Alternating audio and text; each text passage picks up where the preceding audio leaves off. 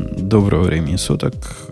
21 сентября 2019 года. Подкаст выходного дня Радио Ти. Выпуск 668. Состав э, полный плюс один, который плюс один уже и смешно плюс один называть. Уж поболее, чем некоторые регулярные ведущие приходят. Это я на Бобука кинул обиняк. Стыдно? О, да, этот обиняк только что стал на 150 грамм тяжелее. Поехали. Я надеюсь, он потому что ты в качестве картинки к этому выпуску выберешь то, что рисовал Бобук. А, я, а никто не видел. А я что не видел, что Бобук нарисовал. Что-то очень неприличное. Яблоко. А, а Это почему? была тонкая карикатура на произошедшее на этой неделе, что и обсудим после рекламы. Поехали. Да. Это шоу создано при поддержке Digital Ocean.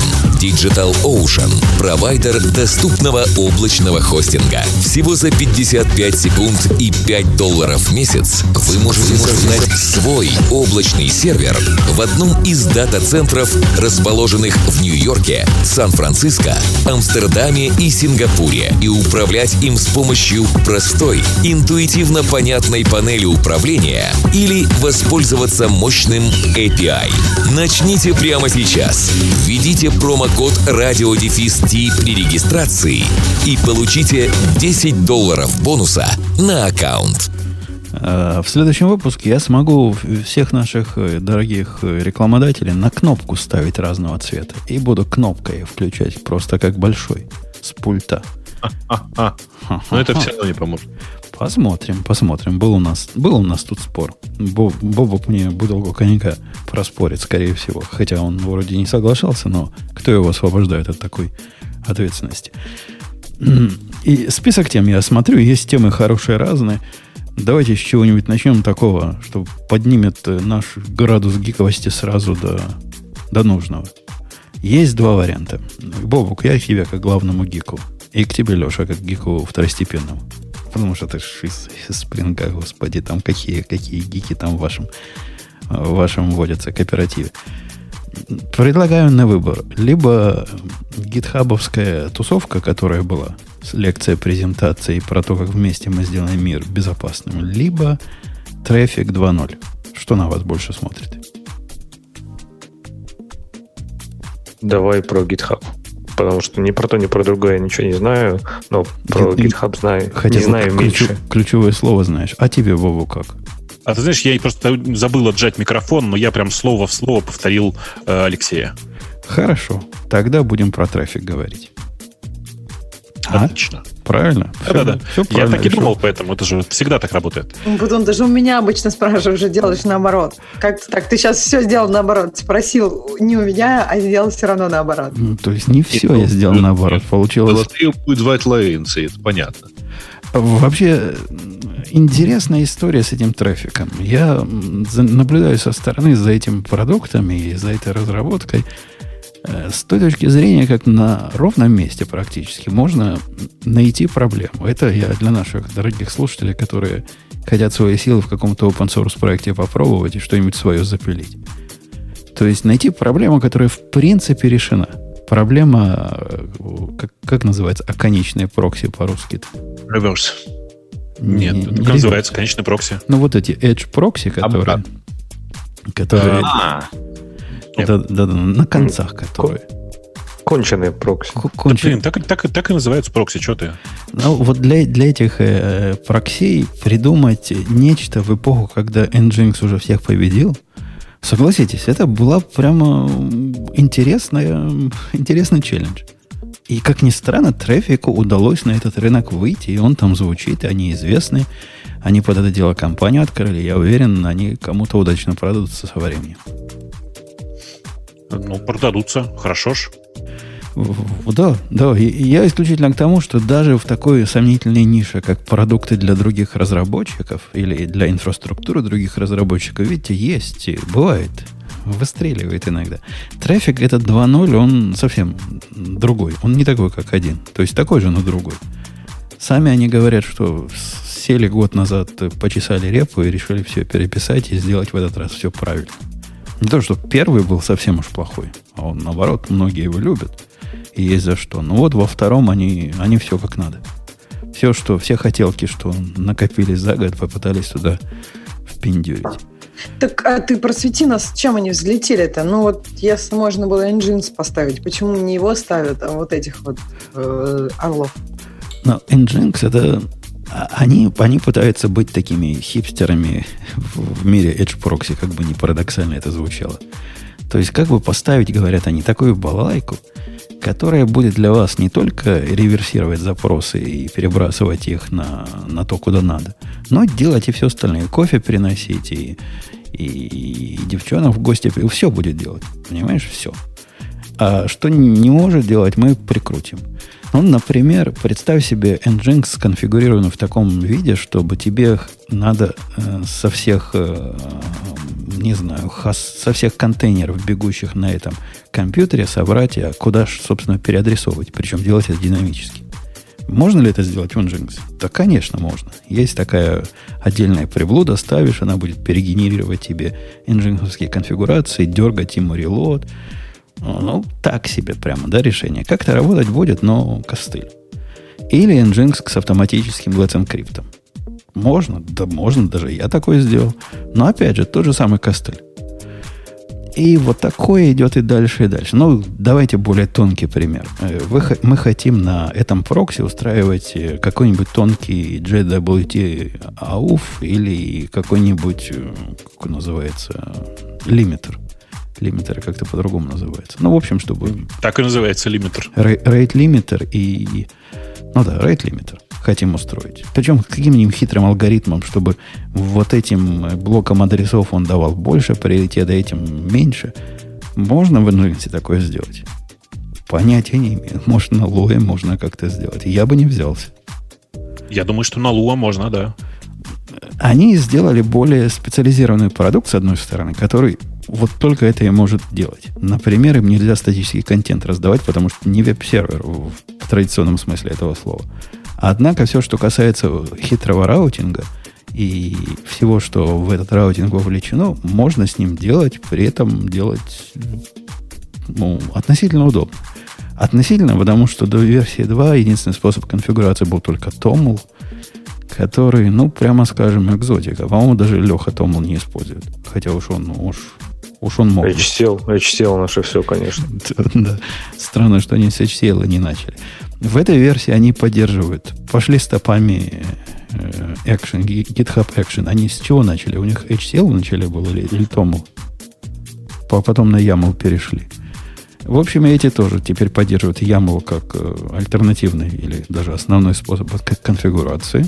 И это молодцы. Ну, то, есть, то есть теперь они поддерживают главную гугловскую шутку, шутку прошлой недели, да? Ты же видел, как э, Google на прошлой неделе исправлял э, поиск DevOps-инженера? Mm-mm. Mm-mm. Он спрашивал, э, вы имели в виду YAML конфигуратор? Окей. Окей, окей. В общем, YAML конфигуратор теперь, и сюда можно. Кроме того, можно разного, разного, разного они добавили. Из того, что в версии 2 сразу бросается в глаза, из того, что не было в версии 1, насколько я понимаю – Эм, интересная вообще фича, то, что трафик теперь не, не только HTTP конечный, не только конечный для HTTP, но, например, и для TCP. Это им навеяло, видимо, лот-балансерами со стороны Амазона. Они же там такое выкатили тоже не так давно. Мне говорят вообще красоту, что там и TCP, и HTTP можно на одном порту весить, и дальше там разберется, и разраутит, и тебе разложит нужные бэкэнды. Причем вообще красота неописуемая. Ну, Я в... напомню на всякий случай, что Nginx тоже так умеет.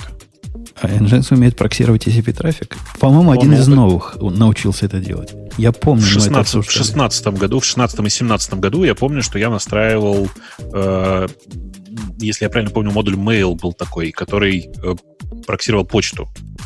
В смысле, и map, SMTP и все вот это вот. Тоже неплохо работало. Так что, в принципе, модулями реализуется все. А это модули были... Я не так давно помню новость о том, что, может, это вот этот их продвинутый Nginx, как он называется, Nginx Plus, теперь из коробки Класс, это умеет делать. Да. Кто-то из них это тоже научился сделать из Nginx. По поводу TCP и HTTP на одном порту, ну, это, по-моему, какая-то экзотика. Сказать, что это уж каждому второму или каждому первому надо, я даже не уверен. Ну, э, какой-то смысл в этом есть, знаешь, типа ты настраиваешь какой-нибудь э, сервис и говоришь, вы приходите к нам прямо по адресу сайта. И фигак туда, значит, и все получается. Как-то странно. Вы можете зайти по этому адресу либо по HTTP, либо по SSH. Ну, кто так делает? Ну, как, где, кто? Почему? Зачем? Красиво же, красиво. По-моему, красиво, да. Ну, есть в этом какая-то элегантность, я не спорю. Они добавили концепцию middleware, которую не то, что добавили, не то, чтобы раньше ее не было. Раньше она просто так не называлась. Раньше можно было в, в рауты конкретные добавить кастомные такие обработчики. Теперь эти кастомные обработчики, которые называются middleware, можно в одном месте где-то задекларировать, что ты их используешь. Например, ты хочешь ту же самую JWT, там, проверять токены входные. И потом декларативно их э, призывать во всех своих э, раутах.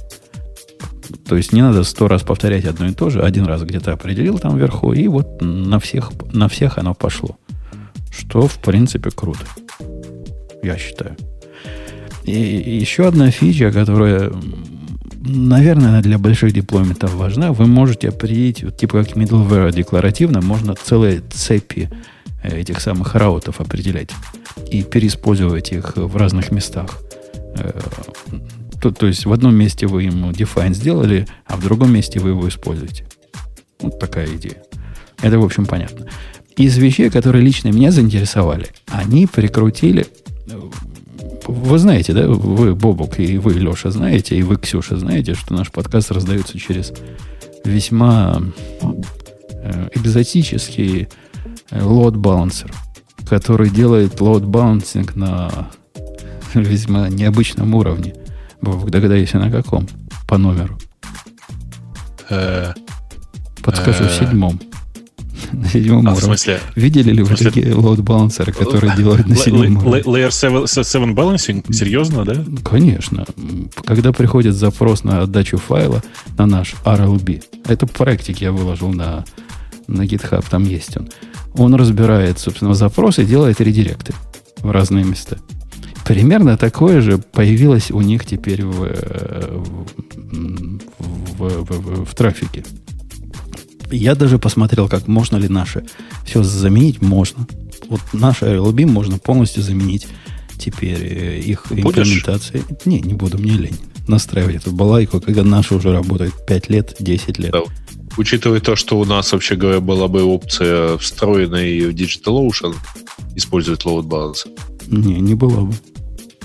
В смысле не было? Э, суть нашего load balancer... Вообще, наш, идея нашего load balancer уже полностью устарела, потому что теперь цена берется не за, ин, не за трафик на инстансе, а за трафик на аккаунте.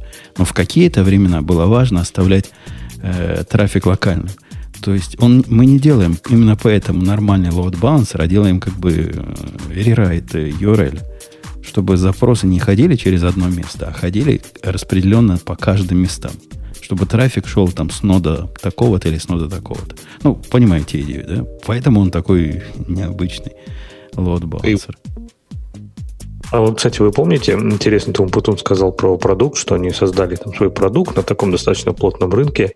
А вы помните такой продукт, который, в принципе, сам себя закопал, Кади? Когда, в принципе, он начинался, ну, вот то, что трафик пытается сделать сейчас, да, такой хипстерский, удобный, со всякими там Encrypt, со всякими разными бэкэндами. Они начали вполне бодро. То есть какое-то время назад Кади там был не то, что везде, но он был активно такой, прям его можно было везде найти. Многие про него говорили, и там вот как раз как альтернатива Nginx но именно с точки зрения продукта они его просто угробили какими-то своими тупыми лицензиями, рекламами или чем-то там еще в хедерах. То есть просто они убили технический продукт неумением управлять компанией. И трафик как раз вот на его руинах, я помню, появлялся еще какое-то время назад, если ты ищешь, типа, чем заменить Кади, все таки о, вот трафик есть. Ну, вообще это для, для, для не очень образованных вот такая замена. В самом деле, Кади это замена для Apache или для Nginx но не трафика. Трафик в этом смысле выбрал интересную нишу. Они говорят, мы не будем с Кади конкурировать, мы не будем с Nginx. У нас есть своя одна тонкая функция. Мы вам не сможем сделать то, что вам Кади сделает. Э, веб-сайтики, бложики раздавать. Мы такое делать не умеем. И, и не собираемся. И вообще не наша задача. Вот их э, нацеленность именно на рынок конечных прокси, мне кажется, а, они скорее какому-то HA прокси конкурент из того, что я так сходу могу вспомнить, а не Nginx. Но, но ты все равно, мне кажется, дезинформировал тем, что сказав, что вот они делают то, что никому не надо. То есть то, как ты потом это описывал, что это очень сложно настраивать, если сделать без них, правильно? Ну да, не то, что они делают никому не надо, они делают то, что люди уже и сейчас, и без них, и до этого делали, потому что выбора не было. Слушай, ну докер вообще вот, вот это же самое делает. Контейнеризация была и до докера. Да нет, что? контейнеризация до докера пользовался, не знаю, Э, автор э, вот того... Come on, нет, э, ты просто не знаешь этого рынка. Контейнеризация была довольно активна. Хорошо, контейнеризация просто... от, от Parallels а, как она называлась, эта ваша контейнеризация? Virtuozzo. Virtuozzo й пользовались? Ну, там не только было, Провай... там были провайдеры... альтернативные продукты, и ими пользовались. Ну, просто я согласна, что Docker сделал это мейнстримом. И, ну, я не знаю, мне кажется, с Traefik ом тоже больше людей просто это будут делать. Это удобно теперь легко. А, мне не кажется, что больше больше людей, потому что те люди, кому это, это, это не опционально было. Вот как использовать контейнер, это в принципе опционально. А какая у тебя опция есть для конечного прокси? Да, в общем, никакой тебе. Если тебе нужно конечное прокси, вот этот Edge прокси, реверс, реверс балансинг какой-нибудь или еще что-то в этом роде, то что-то тебе приходится использовать. И, ну да, использую. Я до сих пор Nginx использую, я не использую Кади. Мне просто лень переходить пока. Хотя со второй версии внимательно на это дело посмотрю. В нем на вид, вот читая их описание и даже закапываясь немножко в документацию, мне понравилось. На вид много правильного сделано. Хотя он начинает выглядеть как э, переусложненная версия Nginx. Он начинался как упрощенная версия Nginx, а теперь он как более сложная версия Nginx вот для, для своих а ты, задач. Ты крат, краткий вывод можешь сделать? Вот, например, скажи, ты будешь, будешь им пользоваться? Я совершенно осознанно пытаюсь в следующем своем проекте, когда мне понадобится в то место, куда я ставлю обычно свой Nginx LE в виде прокси, а я ставлю это в любые проекты практически, я попробую впендюрить трафик 2. Вот просто в, след... в ближайшем же проекте, который выпуклится. Попробую. Как я недавно попробовал в ближайший проект вот именно из таких образовательных целей впендюрить монговский драйвер для Go, и это были слезы, и крики, и вопли окружающих. Вообще удивительный продукт, сам себе перебью. Если ты, Бобук, не пробовал переходить с MGO на, на монговский драйвер, ты попробуй. В цирке больше смеяться не будешь. Не-не, я, я понял уже, в смысле, я когда-то заглядывал, я понял, что, к сожалению, надо переписывать. Садиться и просто по шагам переписывать все. Это да, переписывать. Однако после того, как ты перепишешь, код сразу станет Лехе приятный. Вот ты писал до этого код на, на своей обычной гошечке, а тут поставил этот новый драйвер. И сразу твой код джависты полюбят. Там builder, на билдере сидит билдером, погоняет цепочные операции. В общем, дали какому-то джавовскому гуру написать драйвер на Go. Он и написал. А, понятно, да. Я хочу сказать, что я, конечно, трафиком в ближайшее время пользоваться не буду, потому что я считаю, что не надо пользоваться продуктом слабаков. Чуваки, которые сдались и отказались от Томла в пользу вашего противного Ямла, это, конечно, слабаки просто. Они не отказались, они в параллель поддерживают. Они в параллель, но это и есть проявление. Дали слабину, понимаешь? То есть не, не загнали мир в счастье Конечно, рукой. конечно. Надо было пинками всех закиды, за, за, загонять. Надо сказать, что если вы будете как-нибудь сравнивать, вы посравнивайте, как выглядят конфиги на Ямле для трафика и конфиги, конфиги на Томле. Просто вот правда, серьезно, томловские конфиги сильно более читаемые. А это потому, что примеры конфигов на Ямле, которые они предоставили, показывают, что им YAML не очень близок и не очень понятен. Все это можно гораздо проще написать, красивее. Они его, они его получили автоматическим преобразованием из томловских конфигов в экзамплах. Это явно какой-то типа у них есть э, объект, который представляет конфигурацию. Они наверняка его сериализуют и сериализуют. Чаще всего выглядит это не очень хорошо, да. Ну, руками этот YAML можно написать так, что будет, ну, красота. Будет буба шельдова. Будет не хуже вашего Томла. С двойными скобочками. Побывал бы. Можно с одинарными? Ну, по-моему, группа в двойных пишется. Группа в двойных, да. Что ты потом так злобно в билдеры пнул? А вы как ты сетами себя пишешь, да? Там создаешь объектик, ему сет, сет, сет туда или как? как по старинке? Да нет. Мы, собственно, и объекты не создаем. Зачем нам объект создавать? Ну, структуры-то ты создаешь. О, создаем структуры, сразу инициализируем, и все, никаких нам билдеров не надо. ученым кабаном. Ну, а если она не все поля в нем засадить? Или они как-то опционально ставятся? У нас есть дефолты правильные. То есть, если тебе нужно инициализировать объект э, вот в, в стиле builder паттерна, то для этого есть э, optional функциональные опции, которые решают проблему более чем полностью без цепочных э, операций. Не-не, эти чуваки явно чего-то знают про Go, которые писали этот драйвер. Вот конкретно знают. Они правильно сделали во всех местах. У них контекст первым параметром идет, они везде контекст обрабатывают, то есть любые операции теперь прерываемые. Э, это все приятно. И тайм-ауты от этого можно прикрутить. Однако вот эта последовательность, а как, как они делают опции? Господи, как они делают опции? У них объект опция есть. Из этого объекта можно разные view брать. Это, это такая джавовщина, что прямо печати ставить некуда. Ну, что есть, то есть. Вот такое сделали. Я сомневаюсь, что когда-то теперь поменяет. Да. Ну что, что раз... хотел сказать про GitHub. Раз вы GitHub хотите, расскажите про GitHub. Расскажите. Ты, вы, ты, расскажи, расскажи, ты расскажи. Вы, вы, вы оба выбрали GitHub, сказали, что хотите эту Подожди, тему. Но это же ну, тема про Америку. Кто у нас сейчас находится в Америке? Ксюша, ну, кроме... Ксюша, давай, заводи. GitHub. Не, не, она в Калифорнии. Ты не путай. А, то есть, И что, Калифорния это не Америка? Она в социалистической Америке находится. А кто в нормальной да, Америке находится? Я не знаю ни про какой ивент. Я вот читал... Еще скажите, что GitHub это Microsoft. Ну, ей-богу, вы тоже ну да, кстати, технически я ближе, наверное, к, к этим, к Редмонду. Давай. Ну, неважно. В общем, я могу рассказать, что сказал GitHub. GitHub, мне кажется, ну вот, на мой взгляд, мне даже показалось, я даже проверила дату. По-моему, мы, ну, они продолжают движение в этом нужном и хорошем направлении. Они уже говорили, что они будут делать. Сейчас они говорят, что вот есть три стадии.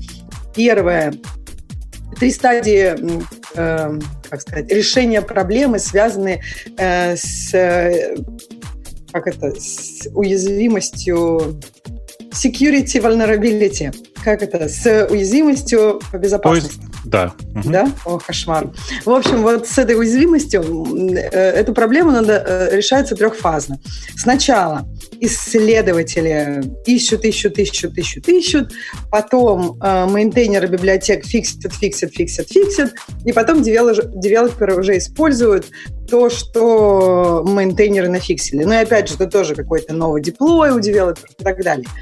И вот они про каждому пункту рассказывали, как они хотят помочь, улучшить и углубить. По первому пункту они страдают, что девелоперов много, а ресерчеров мало. Как бы с этим непонятно. А, ну то есть они, я так понимаю, будут партнериться с какой-то компанией. Они я купили думаю, эту компанию. Купили, Они общем, купили да. компанию, да-да-да, которая известна тем, я тебе, прости, Ксюша, перебью. Интересная компания, кстати, я посмотрел, что они делают. Они строят универсальное дерево, AST-дерево делают из, э, из любых исходных текстов.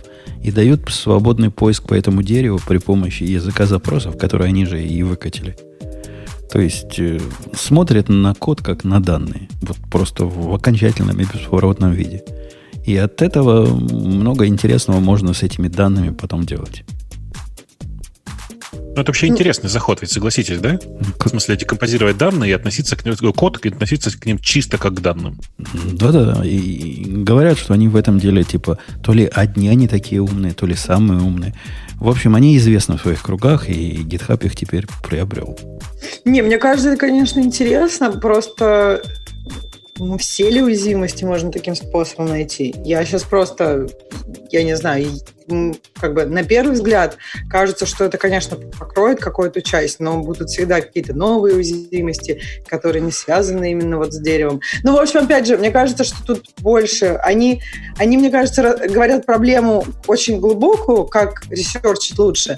Рассказывают свое решение, мне кажется, какое-то очень-очень такое тоненькое. Ну, купили они компанию, это круто, молодцы. Не-не, но... они, они там не только это говорят, а подход это интересный. Вот смотри, если ты можешь смотреть на код как на данные, ты можешь к этому коду прикладывать, ну, в простом приближении. Забудем про любимую Бобоком э, всякие AI. Хотя они тоже машин learning тут ого как может выстрелить.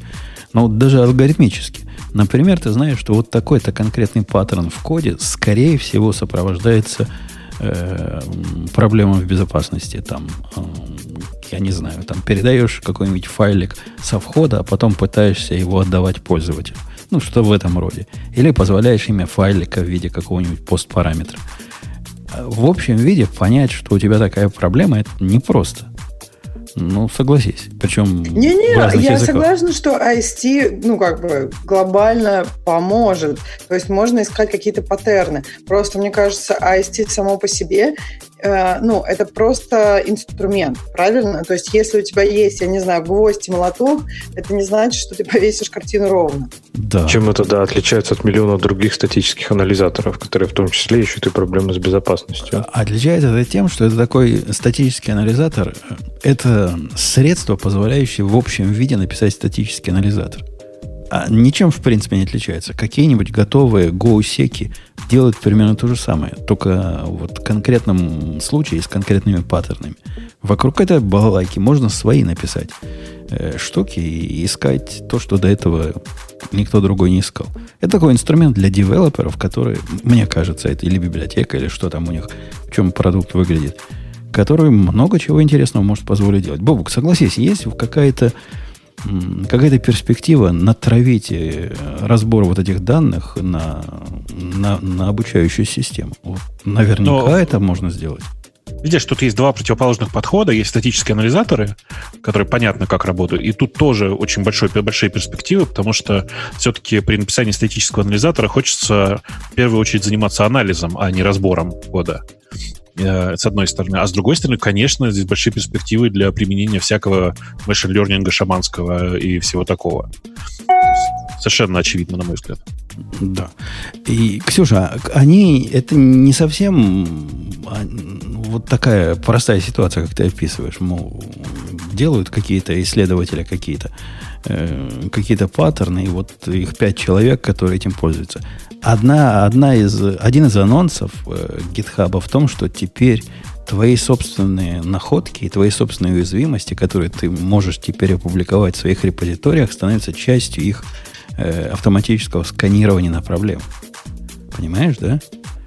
Написал Понимаю, ты библиотеку. Мне кажется, что ты, как, если ты говоришь, если у этого потенциал, то, конечно, да, тут вообще много всего, у чего есть потенциал. Если ты говоришь, работает он уже сейчас, и вот, ну, мне кажется, что это больше пока просто задел на будущее, о котором они подробно, воодушевленно рассказывают. Э, ну вот практический пример. Написал я библиотеку. Э, прогнал я эту библиотеку через вот это Семли, или нечто другое, которое мой код анализирует. И понял, что в библиотеке, которая релизится э, последние пять лет и которая э, используется тремя миллионами пользователей, есть вот такая неявная уязвимость.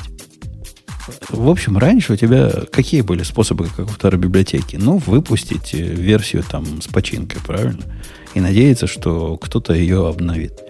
Теперь же можно выпустить свой собственный security, как CV эти называются security, vulnerability и чего-то там.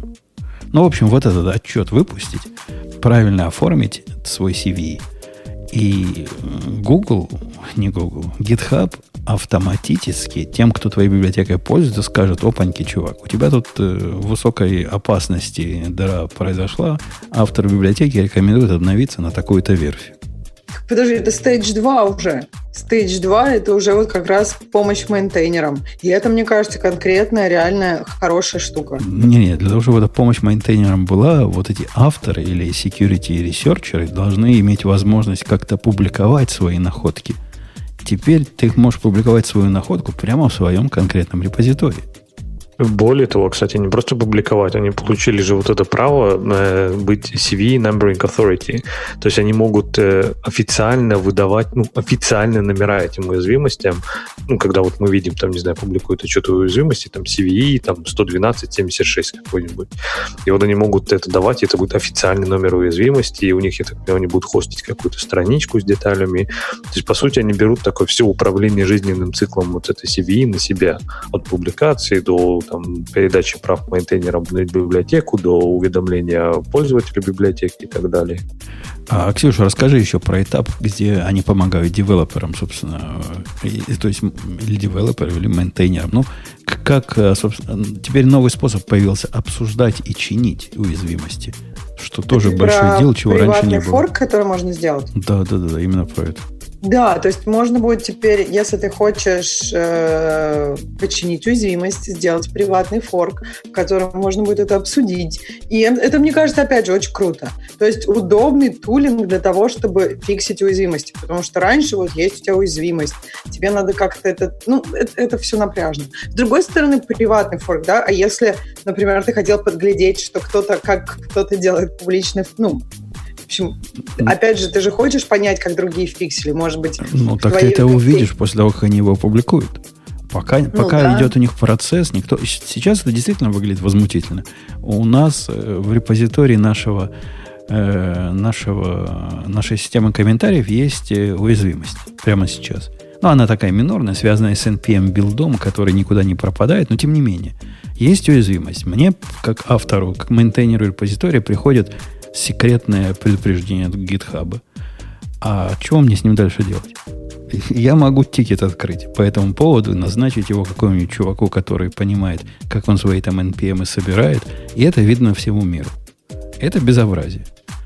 Ну, согласитесь, ну, безобразие. Ну, я не хочу процесс э, починки проблемы с безопасностью выносить на общий вид, на общий форум. А выхода не было раньше никакого. Теперь есть. И это, по-моему, Просто стыдишься. Но, но это, конечно, нет, это, конечно, очень крутой подход. В смысле, и э, сейчас, вот, когда они это сделали, сидишь и думаешь, а что ж они раньше-то так не сделали, да? И у меня даже другая мысль приходит в голову. Чем дальше я смотрю на их нововведения, тем больше мне нравится, куда они двигаются. Может, не зря их Microsoft купили. Ну, Microsoft их купили уже с этим виженом. То есть тут Microsoft сам мало что приложил. Ну, дядька, ты помнишь, чтобы раньше GitHub выкатывал регулярно вот такие изменения постоянно? Может, они их накапливали и держали их в загашнике, я не знаю. Но GitHub был стабилен как скала последние 10 лет. До тех пор, пока их Microsoft не купил. Ну, Microsoft все-таки позволил им развязать руки, конечно. Э, То есть там все, кто работали, они продолжают работать, плюс пришли новые люди. Чего удивительного-то? Из, э, в до Майкрософтовскую эпоху большим делом было... что было самое большое из, в ту эпоху? Добавили плюс один, вот эти пальчики вверх, пальчики вниз. Это был типа big deal. С тех пор, как Microsoft там появился, да счета нет, чего они добавили. Они actions добавили, они packages добавили, они вот эту балалайку, о которой мы говорим, добавили.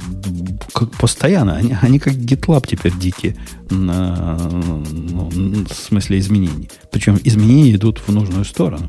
В сторону, Мне которая нам нравится. Что они консистентны. То есть вот они про security уже говорят несколько, и оно как-то вот, ну, такое достаточно адекватное в нужном направлении. У них какой-то... Ощущается, что да, у них какой-то есть вижен этой проблемы, и они двигаются к его решению, его выполнению. Леша, развязывай первый узелок. Развязал. Так я же тебе говорю, я тебе, про это был намек. Расскажи нам про GitHub, что ты же с ними поговорил. И- А ты что говорил, они да, тебе ответили? А я это между ушей пропустил, развязывать. Да. Ну, да, да, да, да. Я вам рассказывал историю, начало истории про GitHub, как я с ними связывался. И они Да, не там хотели со мной неделе, да. разговаривать. Да. Ну, в общем, я сдался. Решил с ними устроить конференцию, раз они так хотят. Слушайте, это, это, это хипстер на хипстере сидит. Там GitHub захвачен хипстерами. Они обычный телефонный звонок делать отказались.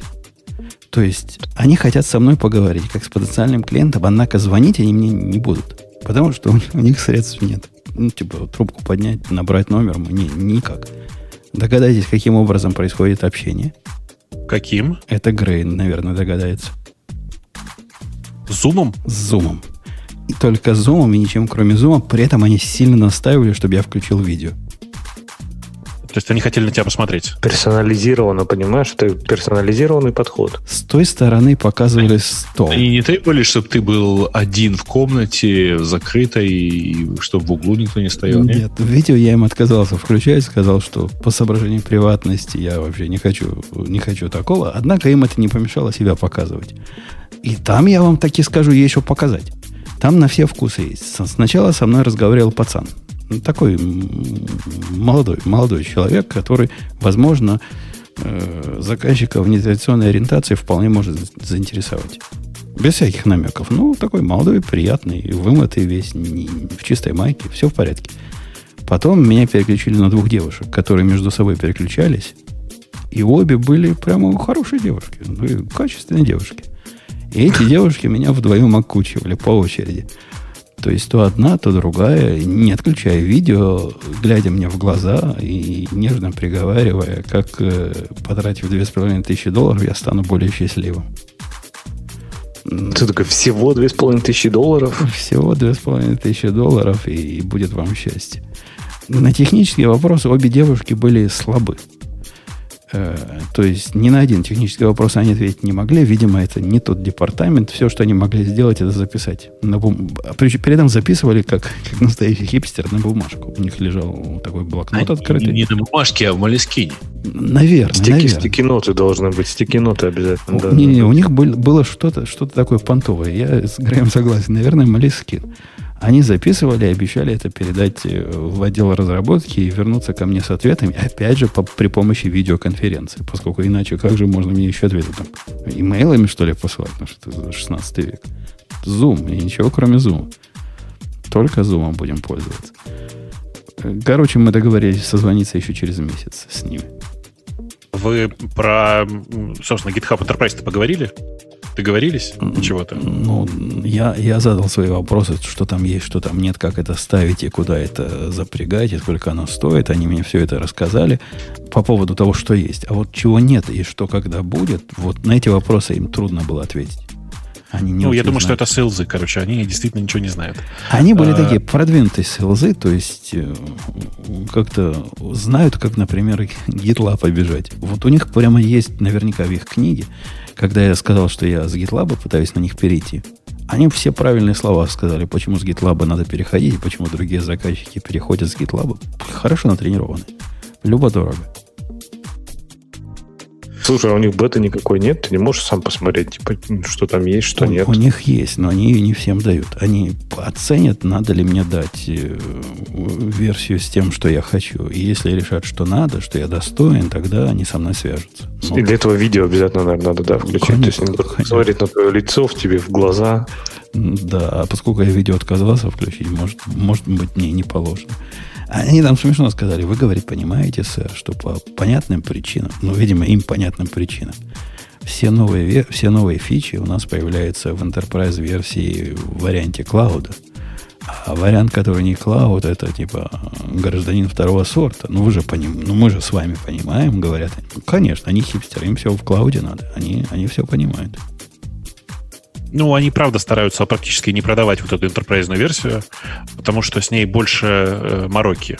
Но, с другой стороны, я никогда не понимал, почему. Ну, в смысле, возьмите и поднимите еще цену. Многие же готовы платить довольно много за то, чтобы это было их приватное решение. Ну, там типа сразу начнется, надо несколько версий поддерживать. Знаешь, вот придет какой-нибудь Несколько версий, зачем? скажет, ну, смотри, придет какой-нибудь Умпутун, скажет, а я не буду обновляться, и так все работает. И, Так, но если ты не обновляешься, ты используешь неподдерживаемую версию. Все, больше ничего. А новые фичи-то хочется. Он- Ну, конечно. клиенты скажут, а можно мне взять вот эту фичу и вот ее положить на версию какую-нибудь старую, например? Ну, сто процентов придут. Ну, конечно, Леша прав. Это коробочный продукт получается, у которого свои проблемы есть в продаже. Я, я, я согласен, я понимаю их проблемы. Однако, ну, если я не, не могу, ну, никак, вот просто никак, вот у меня регуляции запрещают пользоваться их клаудным продуктом, что мне делать? Покупать enterprise он у них есть. Ну, вот это об этом же речь и шла. Покупать Enterprise. Ну да. Ну, посмотрим, посмотрим в эту сторону. А, Особенно после последнего ответа GitLab в тикете, который в репозитории Go, который я тоже делился у себя в Твиттере. Это такая квинтэссенция GitLab, что прямо вот, вот эта печать, понимаете, печать. Э, Чувак, пришедший в тикет, в котором обсуждали... Климу, да-да-да, Климу. Э, пришел и сказал, да, говорит, мы понимаем, проблема есть, несомненно, есть проблема, однако в текущем цикле разработки у нас нет э, ресурсов, чтобы эту проблему э, как-то адресовать. Я постараюсь ее заскедулить на, на когда-нибудь, хотя и этого не обещаю. Вот так А они текущий относятся. цикл разработки, может, неделя у них. Не, текущий, у них месячные выпуски. И не, они только что привлекли новые инвестиции, так что он только начался. Они заняты, они заняты новыми переделками и свистелками. Понятно, им не до того, чтобы решать проблему каких-то там поганых разработчиков, которые не могут теперь модулями пользоваться вообще с их системой. Ну, ерунда дело. Пусть мучаются и дальше. При этом Gitea, Gitea решила проблему еще до того, как я успел тикет дописать. То есть вот реально, мы параллельно. Я писал тикет, они в это время ее решали. Мало того, что они решили, они выкатили официальный фикс, официальную версию, которая все это совершенно четко и однозначно... Там починка с 7 строк. Неужели никто из комьюнити не притащит пиар? А, это не важно. У меня было в, в GitLab PR, который я закрыл, потому что мне стало злобно. Два года он там сидел. Он два года сидел, ждал своего ревью. Через два года я его закрыл. Э, неважно, то ли ты пишешь, то ли, то ли они сами пишут. Быстрее от этого не станет. Э, окей, вот такие. Такая страничка гнева. Слушай, дайте я параллельно вам расскажу про э, мою страничку гнева на прошлой неделе. Представляете, э, решил обновить э, некоторые там э, платный софт, чтобы не полить их, не буду ничего про них говорить конкретно. Иду на их сайт, они говорят, ну, вот здесь нажимай на кнопочку, покупай платный апгрейд.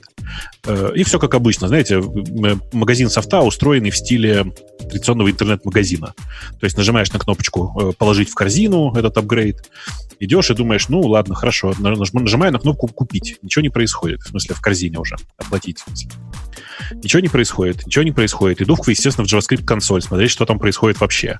Обнаруживаю кучу ошибок. Думаю, что что такое-то? Иду в JavaScript смотреть и обнаруживаю буквально следующее. Ну, это, правда, очень коротко я описываю. Конечно, это минут 20, наверное, ушло. Эм, судя по всему, э, чуваки по, ну, смотрят на твой IP-адрес по GeoIP, и дальше из базы GeoIP вставляют в, ну, название региона, из которого ты пришел, куда-то внутрь, там, оно больше нигде не нужно, внутрь кишочек куда-то. Э, и прямо с сервера отдают готовый JavaScript с вставленным, э, с вставленным названием области. Э, и в названии области, в которой я нахожусь, под названием Московская область, пишется латинскими буквами. Э, понимаешь, слово область, оно же не, не существует, да? Там же область. Поэтому область в конце апостроф. Догадайся, в каких кавычках э, было ну, в смысле, было ну, то место, куда вставили эту переменную. Естественно, в апострофах, в смысле, в одинарных кавычках. В тех, которые надо эскейпить. Что там, конкатенация не вставляли? Они просто в сервер, на сервер-сайде в JavaScript внутрь вставили, понимаешь? Они генерили на сервере JavaScript? Да, да, я прямо, я, я орал, когда я это увидел. На сервере сгенерированный JavaScript, куда просто вставлена вот эта вот московская область э, с апострофом. Ну, все... Не хочешь, не хочешь переехать в Московскую область, э, апостроф, точка запятой, э, я не знаю, там что-нибудь, alert, привет, мир, и что-нибудь ну, такое, вот я, бы, я бы хотел, но для этого нужно записать это в их GeoIP. Пишу им, собственно говоря, в, в саппорт. Естественно, не ожидаю ничего, пишу в саппорт. Чуваки, я тут купить хотел. Вообще, как бы, речь идет почти о тысяче баксов, вы как-то, ну, немножко там посуетитесь, что ли. Вот такая история, вот вам э, скриншот, вот вам дебаг, все дела. Как вы думаете, какой первый ответ мне пришел? Ты неправильно его держишь. Ну, ну э, вот, вот типичная ситуация. Софт, напомню, стоит около 1000 долларов. Апгрейд. Э, а вы пробовали зайти с другого браузера? Попробовали включить и выключить. Да-да-да, да. Э, и чтобы вы понимали, проблема это была в понедельник, в четверг мне написали, а вы пробовали войти с другого браузера? Э, я им, естественно, тут же ответил, пока ответа нет. Типичная история про людей, которые, в общем, не очень хотят мне что-то продавать. У них и так норм. А мне даже не кажется, что это из-за того, что они не очень хотят что-то продавать. Те, кто жалуются на трансляцию, 3 минуты 40 назад она действительно прервалась. Сейчас она идет. Вы переподключились, раз вы это слышите. И у вас все должно быть нормально. Почему оторвалась, никто не знает. Вы это не слышите? Digital Ocean, наверное, глюкнул. Черт его знает. Ну, что-то вне нашей области видимости. Э, мне не кажется, Бобок, что это они продавать не хотят. У меня такое же возмущение, когда я Rocket Chat пытался купить. Я три месяца пытался им... Три месяца заплатить пытался. Ну, понимаешь, невозможно заплатить. Они... Ты, кажется, что денег не хотят. Нет, это, это все то же самое, что везде. Не надо злом, злым умыслом тупости объяснять. Они просто туповаты. Да, Ну, короче, э, я, так, я тоже так на самом деле думаю, в смысле, что это не они не хотят, а саппорт, который отвечает редко и неохотно, э, и ну, совершенно очевидно ведет себя как типичный Слушай, саппорт. У меня есть вот еще более вопиющий случай. Ну, представь себе, что у тебя вот что-то сломалось, ну, есть типа там вот полная катастрофа, и ты идешь в интернете искать, вот в чем проблема, и видишь контекстную рекламу. Типа, у вас с этим проблема, напишите нам. Ты пишешь, и тебе через неделю отвечают. Ну, да, да, Да. Типа, у вас Знакомая. правда там проблема? знакомо, знакомо. Вот-вот. Э, Окей, давайте пойдем на менее жесткие темы. Я эту Да. тему у Бобука утянул о том, что Facebook запускает какую-то балалайку, про которую я тут подробно почитал, и у меня сложилось сложное тройственное впечатление. То есть, Тройственная. есть- Почему тройственная? куда коней запрягают, я понял, но зачем она еще Amazon умеет показывать, я не понял. По-моему, офигенно. Слушайте, Facebook просто запустил свою TV-приставку. По-честному, если. Не, Просто она выглядит не- не, как классическая TV-приставка. Да ничего Да. подобного. Ну, как можно запустить в 2019 году TV-приставку, которую Netflix не умеет? Э, Я думаю, что они не договорились. Так бывает. То есть это не TV-приставка, это какая-то, какое-то Это позорище. TV-приставка, которая не умеет Netflix. Зато она умеет Amazon Prime Video. Да-да, я и говорю, позорище. Слушайте, да на самом деле ведь задача этой приставки вообще в другом. Задача этой приставки в том, чтобы звонить. Это на самом деле замена, э, знаете, бывают телевизоры такие, в которых ты еще отдельно докупаешь камеру и через нее звонишь по скайпу кому-нибудь. Вот как бы в этой конкретной ситуации это примерно оно же, минус Ты скайп. недостаточный гик, чтобы купить телевизор с камерой. Эм, Ты знаешь, все последние разы, когда я смотрел, телевизор с камерой был дороже, чем купить более младшую модель без камеры и купить камеру. Ну, то есть просто на всякий случай ты ставишь у себя в гостиной какую-то штуку от Фейсбука с камерой, которая все время включена. А ты можешь э, шнурочок... знаешь, Ой, она очень классно устроена. Во-первых, там есть шторка, но это не очень важно, потому что она же может звук подслушивать. Конечно. Но я специально посмотрел. Там э, внутрь этой, э, этой, этой коробки, которая называется Portal TV, идет э, шнурок такой с традиционным э, таким джеком. Ты его вытаскиваешь, и все, и оно не работает. Потом ты втыкаешь полсек- полминуты, и оно уже онлайн. Красота же. Удобно, да. Я думаю, что они специально для этого сделали. Я не могу придумать другой причины. Короче, э, продукт на самом деле довольно специфический, действительно. Это э, штука, которая содержит в себе камеру, которая э, содержит в себе микрофон, которая умеет отвлекаться, если настроить на Алексу. она умеет проигрывать Spotify, она умеет э, гнать видео в Prime Video и всякое такое, но главное ее назначение, конечно, это видеозвонки внутри э, видеочата мессенджера фейсбуковского, и что более важно, наверное, для всех остальных, WhatsApp. Вот поддержка WhatsApp, она как бы радикально меняет все. Потому что нет ни одного устройства, которое большого, с большим экраном реально, которое позволило бы вам на большом экране разговаривать по WhatsApp. По-моему, это бомба. Я сильно сомневаюсь, что прям WhatsApp это такая бомба. Но мне показалось более любопытным их э, технические фичи. Когда, не знаю, смотрели кто-то видео, э, которое они показывают, как с Фейсбуком, как Facebook портал TV работает.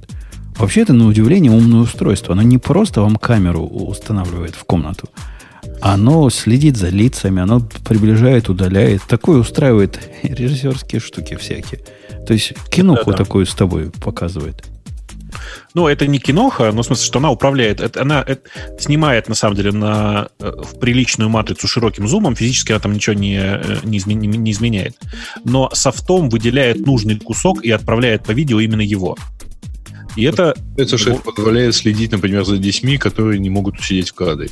ну, конечно, да, ты можешь не двигаться туда-сюда, ты можешь находиться довольно далеко от телевизора, например, где-нибудь там на расстоянии 5 метров, а тебя покажет все равно близко. Ну и все такое. То есть это на самом деле довольно э, прикольное решение само по себе. Я удивляюсь до сих пор, почему нет такого же хорошего решения, вот тако, настолько же хорошего, судя по всему, для э, конференций, в смысле, для мероприятий. Когда, вы помните, да, что большая часть конференций спикеров снимают руками. Да, да, да, да. Хотелось бы вот такое, такое околорежиссерская штука. И Я, я сам себе прерву. Тут, да, жалуются на стрим. Я думаю, что дешевле. Я зашел на наш вещающий главный сервер. Там действительно, у- у- по-моему, у DigitalOcean какие-то суровые проблемы. Я до него с трудом дошел. И проблема не с нашей стороны. Ну, я, конечно, его перезапущу сейчас, и вы опять вырубитесь, но я уверен, это проблема Слушай, не ну, починит. Ты запусти, потому что вот вообще у меня, например, никаких проблем нету вот с панелью DigitalOcean. Да не, ну панель, проблемы нет. До сервера latency такое, что я вполне могу понять, почему рвется связь. Я перезапускаю iScast прямо сейчас. Вот этот главный, который распределяет все на свете. И сейчас происходит ретрайинг, то есть переключение.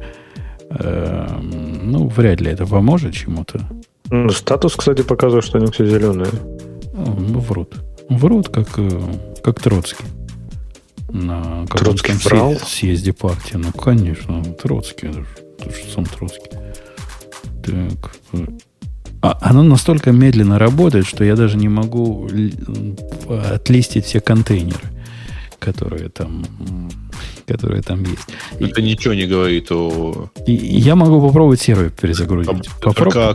Попробовать бубук сервер перезагрузить. Ну, попробуй. Но мне кажется, что это не сильно поможет. Мне тоже.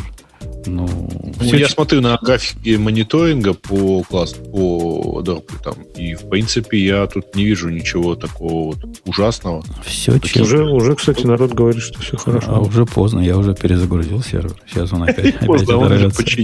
Он, он сейчас перезагружается, так что... Сейчас еще более качественно починится. Да-да-да, будет, будет такое, что прямо ой. С секунды на секунду должен прерваться. Ну и хорошо, пусть прервется. Пусть прервется. Э, окей, окей, окей. Ну, тут проблема в том, что у нас на самом деле так все хорошо распределено, что передача даже вот на графиках особо не видна. Эм, ну да, слушайте, возвращаясь к истории с порталом, хочу сказать, что, конечно, это один из тех гаджетов, которые я вообще собираюсь купить. Сейчас, когда поеду в Штаты, обязательно возьму. Совершенно очевидно, что они не будут продавать за пределами Штата в ближайшее время, к сожалению. Ну, да. Это будет интересно, с какой скоростью они закроют потом это устройство, потому что э, предыдущие вот эти порталы, я видел статистику, что их, по-моему, продали то ли 54, то ли 64 тысячи штук. Но это ведь, это ведь не очень важно, видишь, это же вопрос в том, э, ну, как они используются. Первые, первые продукты всегда продаются в очень небольшом объеме. Так, а вот слушайте, а вот, как человеку без телевизора, объясните мне, неужели это такая редкая фича, что типа можно купить тупо камеру, подключить ее к телевизору и, не знаю, поставить какое-нибудь приложение, ну, того же WhatsApp, ну-ка, не WhatsApp, WhatsApp а какой-то нет видеозвонки. На телевизоре. Ну, какой-то звонилки. Ни одной нормальной звонилки, кроме скайпа, на телевизорах нет. В этом проблема. Кстати, да. И скайп тоже, знаешь, он такой странный, он, он ну... Э, подождите, да. скайпа тоже нет, помните. Они выпилили. А, точно. То есть, подожди, нет, я, я помню, что был Skype для телевизоров LG, совершенно точно. Ну, нет, был Skype для Smart TV. Да, и он кончился. И да, его выпилили, по-моему, год назад или около того. Ну, то ну, есть, короче, типа, ничего нет, короче, коротко. То есть, типа, именно видеозвонки, это может стать вообще киллер фичей, да, тогда у них получается? Ну, я тебе про это и говорю. Как, как бы это сделать так хорошо, у Фейсбука просто есть все шансы, потому что у него есть все твои контакты в отличие от э, всего остального, где тебе нужно что-то еще иметь, кроме... Нет, смотрите, давайте по-другому посмотрим. WhatsApp сейчас это э, мессенджер номер один в мире по количеству...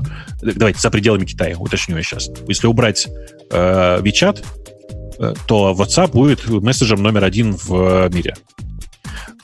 Поддержка WhatsApp сейчас в, в, ну, собственно, в этом устройстве, в этих устройствах, если что. Потому что в остальных устройствах, судя по всему, тоже в ближайшее время появится поддержка WhatsApp. В смысле, у них есть Portal Mini, Portal и Portal Plus. Это отдельные самостоятельные планшеты такие, довольно большие. Кстати, если у тебя, э, Леша, если у тебя нет э, э, телевизора, то вообще есть большой Portal Plus. Это большой такой вертикально стоящий, да. довольно красивый экран.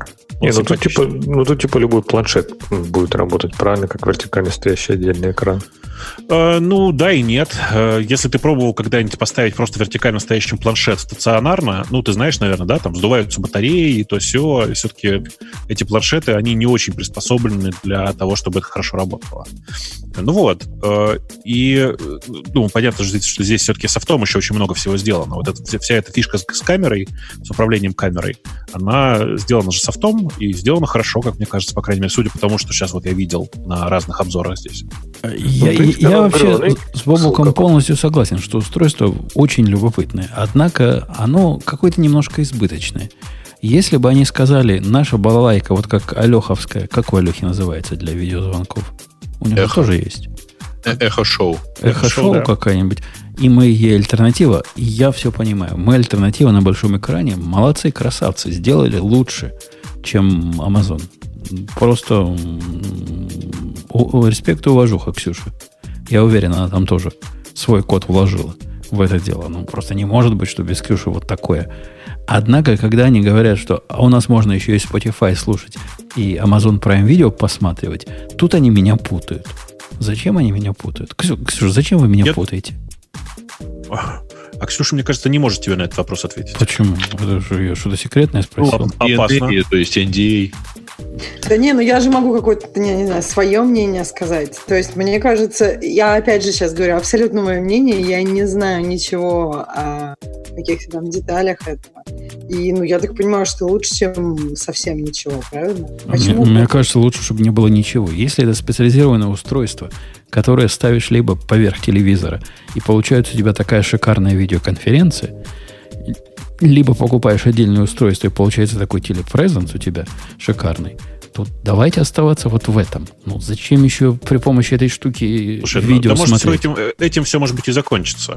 Э, у меня сильное подозрение, что на самом деле сделали поддержку Spotify и Am- Amazon Prime Video для других настольных устройств. В смысле, для портала, в первую очередь. Не для Portal TV, а для портала.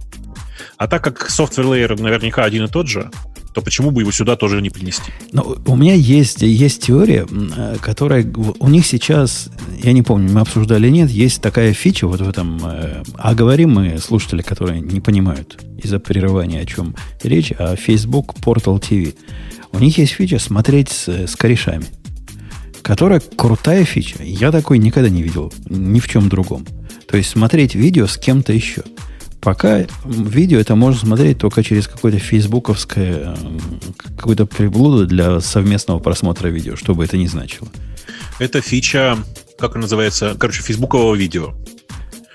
Они не, см- Да-да, они не смогут это сделать сейчас для Амазона, не думаю. Почему? Почему? И почему не показывать Amazon на полном экране, а себя picture in picture показывать участвующих в этом общем А, просмотре? наверное, можно, да. Типа у обоих одновременно инициировать э, просмотр видео, там будет расхождение плюс-минус секунду. Ну, кого это волнует, в конце концов. Так нормально, да, прикольная идея. Надо контролировать, э, ну, проектировать через себя это видео. Не, не надо. Зачем? Ты же управляешь этим устройством. Это два одинаковых твоих устройства.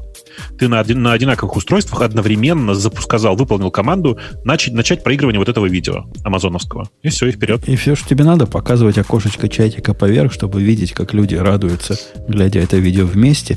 Ну и делать еще ему понижение звука, когда люди там говорят. У них сейчас такое есть с фейсбуковским видео. Эта фича любопытная сама по себе, согласитесь. Тут я могу Я вот, понять, знаешь, зачем им знаешь, это надо. Если вот так фантазировать, я бы предпочел иметь версию Portal TV, э, который умеет, ну, как бы прозрачность. В смысле, что я бы его втыкал не как самостоятельное HDMI устройство, а как что-то, во что тоже втыкается HDMI. Понимаешь, да, логику? Чтобы я играл в свой там э, PS4, а параллельно по видео с кем-нибудь разговаривал. Да, я понимаю. Вообще, по-моему, киллер использования вот этого э, смотреть с друзьями, это не, не фильмы рассматривать, а, например, спортивные игры и вместе болеть. Будет как в баре просто. Ты можешь... Да, э, пока. Да, Э, это хорошо может быть. Как в баре, только без людей. Вообще класс. Конечно. Бу- Бухаешь сколько угодно задешево своего любимого напитка, вместе с ними кричишь, вместе с ними болеешь. Прямо вещь. И при этом дома уже, да? То есть там Идеально, да, идеально Ладно, пал и готов уже. Конечно. Иде- кру- Крутецкая фича. Ксюша, запиши. Там передай главное. Умпутун велел. П- Пусть начнут с баскетбола. сделать нужно. Да, с- с- Да-да-да. Начнутся с NBA, сейчас как раз сезон начинается скоро. Да, кому этот ваш американский футбол теперь, ой, баскетбол, баскетбол теперь нужен? Все. Будем играть в европейский теперь, что ли? Да, ну, это все же теперь. Они на чемпионате мира это вообще позорно сыграли. Ваши-то, ваши. Во что, в баскетбол? Ну да. А, Ты не знаешь этого? Половина европейской прессы про баскетбол теперь пишет, что Америка просто перестала быть баскетбольной страной. Потому что... Потому что на прошедшем чемпионате... У тебя, я чувствую, что у тебя воз- возмущение там кипит, да? Да нет, ну, обычно у нас на каких-нибудь Олимпиадах, ну, где встречаются американские баскетболисты с другими баскетболистами? Вот в любом месте, где они встречаются, это выглядит жалко для других баскетболистов. А в этом году, что ли, хорошо стало выглядеть? Э, ну, как жалко? В смысле, к сожалению, команда американская, которая в этом году выступала, выступила жалко. Ну, наверняка эта команда либо из колледжа какого-то, либо из подворотни. Что-то вот такое должно это, быть. Ну, ты, ты зачем так? Это чемпионат мира, понимаешь? В смысле, что э, это, конечно, ну, кто, как кто бы... играл, кто, кто, кто тренировал эту команду, где они взяли игроков. Э, э, ну, вот когда... Я не знаю про чемпионаты мира и, и кто там играет на них, но на Олимпиаду собирают... Ну, это такая, по, сыграть по приколу. Берут какого-то ну, вот. какого тренера из какой-то команды назначают. Будешь нашу сборную, значит, тренировать. Берут игроков с лесу по сосенке. Тут клубные, клубные, это клубная игра. Ну, чего вы хотите? Короче, посмотри э, на то, чем все закончилось. В смысле, э, просто ради интереса, потом посмотри на, э, ну, ну типа, на матчи и посмотри, чем все закончилось. Окей, окей, окей. Чтоб ну... ты понимал, чтоб ты понимал, в полуфиналах, я пошел посмотреть сейчас, Э, во-первых, 12 э, сентября США проиграли Сербии. Сербии. Okay. Со счетом 94-89. Не, ну яв, явно где-то в Бруклине команду okay. собрали. И несправедлив, Югославы всегда хорошо играли в баскетбол. Э, больше того, большая часть команды Сербии очевидно играет в NBA. Совершенно очевидно, как ты понимаешь. Но, ну, тем не менее. То есть, одни, одни уволенные из NBA играли против других уволенных из NBA, или которые почему? не попали в NBA, не? Ну ладно, почему нет? Это все, это большая часть. То там много игроков из NBA было. Смотри, а, там, наверное, расклад был примерно такой. Те, кто не прошел команды NBA, играли от Америки, а те, кто прошел и, и играют, так сказать, в запасе в NBA во втором составе, были отпущены играть национальных, э, за национальную сборную. Слушайте, это большой вопрос, кто играл за национальную сборную вообще. Но ради интереса вы сходите, посмотрите. Это довольно интересное место. В мире баскетбола произошла некоторая довольно забавная революция с точки зрения вот, э, чемпионатов мира. С точки зрения Европы, конечно. Ну, а, как, как, уже было, по-моему. Вот когда, по-моему, канадский э, то ли канадская, то ли американская сборная проваливались по хоккею. Нет? Я, я Слушайте, Бобок, понимаешь, я как раз один из тех уникальных людей, которых в Америке по пальцам посчитать можно, которые таки знают уровень э, неамериканского баскетбола. И ну, я не могу серьезно на эти темы разговаривать. То есть ну, невозможно. Ну, просто... Не-не-не, подожди, подожди. Ты, ты, как обычно, все путаешь. Ты, когда говоришь про американский баскетбол, ты забываешь, что в NBA, в общем, довольно много, я сейчас мягко скажу, игроков не из США. Ну, довольно много, это слишком мягко сказано. Есть команды, я... есть команды, да. в которых довольно много, есть команды, в которых совсем мало. И если общую статистику, ну, нет, немного, прям немного. Иностранцев ну, немного. Вся фирма моего мальчика болеет за одну команду, потому что одна такая есть, в которой есть крутой литовский какой-то баскетболист. Вот они поэтому ее выбрали. Второй такой не было чтобы был еще один крутой литовский баскетболист. Я, я сейчас уточню на всякий случай. Вот ты, просто ты не забываешь, что огромное количество игроков, которые играют в американский, в, в, ну, в профессиональный, в профессиональный баскетбол, это люди, которые пришли из студенческого баскетбола, в смысле из студенческих команд. А, и там они тоже уже оказались, потому что они приехали как баскетболисты с другой стороны учиться в этом университете, троллят поля, вот это вот все. Вот, То есть, вот э, Бобок, я да. тебе практически говорю, как она выглядит в жизни. Команда за которую я болею, она самая интернациональная. В ней больше всего игроков из других мест. Там действительно 50 на 50 практически. Но это исключение из правил. Возьми любую среднюю команду, там, если найдется один иностранный игрок, то это уже за счастье. Э, я не готов сейчас спорить, я не, не, не готов тут считать, но по факту я тебе еще раз говорю, что ты, конечно, может быть и прав, но вообще-то изначально всегда считалось, что даже те, сейчас аккуратно скажу, отбросы общества, которые от США приезжают в, играть на чемпионат мира э, из года в год, они в состоянии кого-то победить. В этом году, ну, мягко говоря, это было очень прискорбно. Okay. Очень прискорбно. Okay. Okay. Этому настолько малое влияние среди болельщиков местных э, дается. Я, например, даже не знал, что мы играем в чемпионате мира по баскетболу.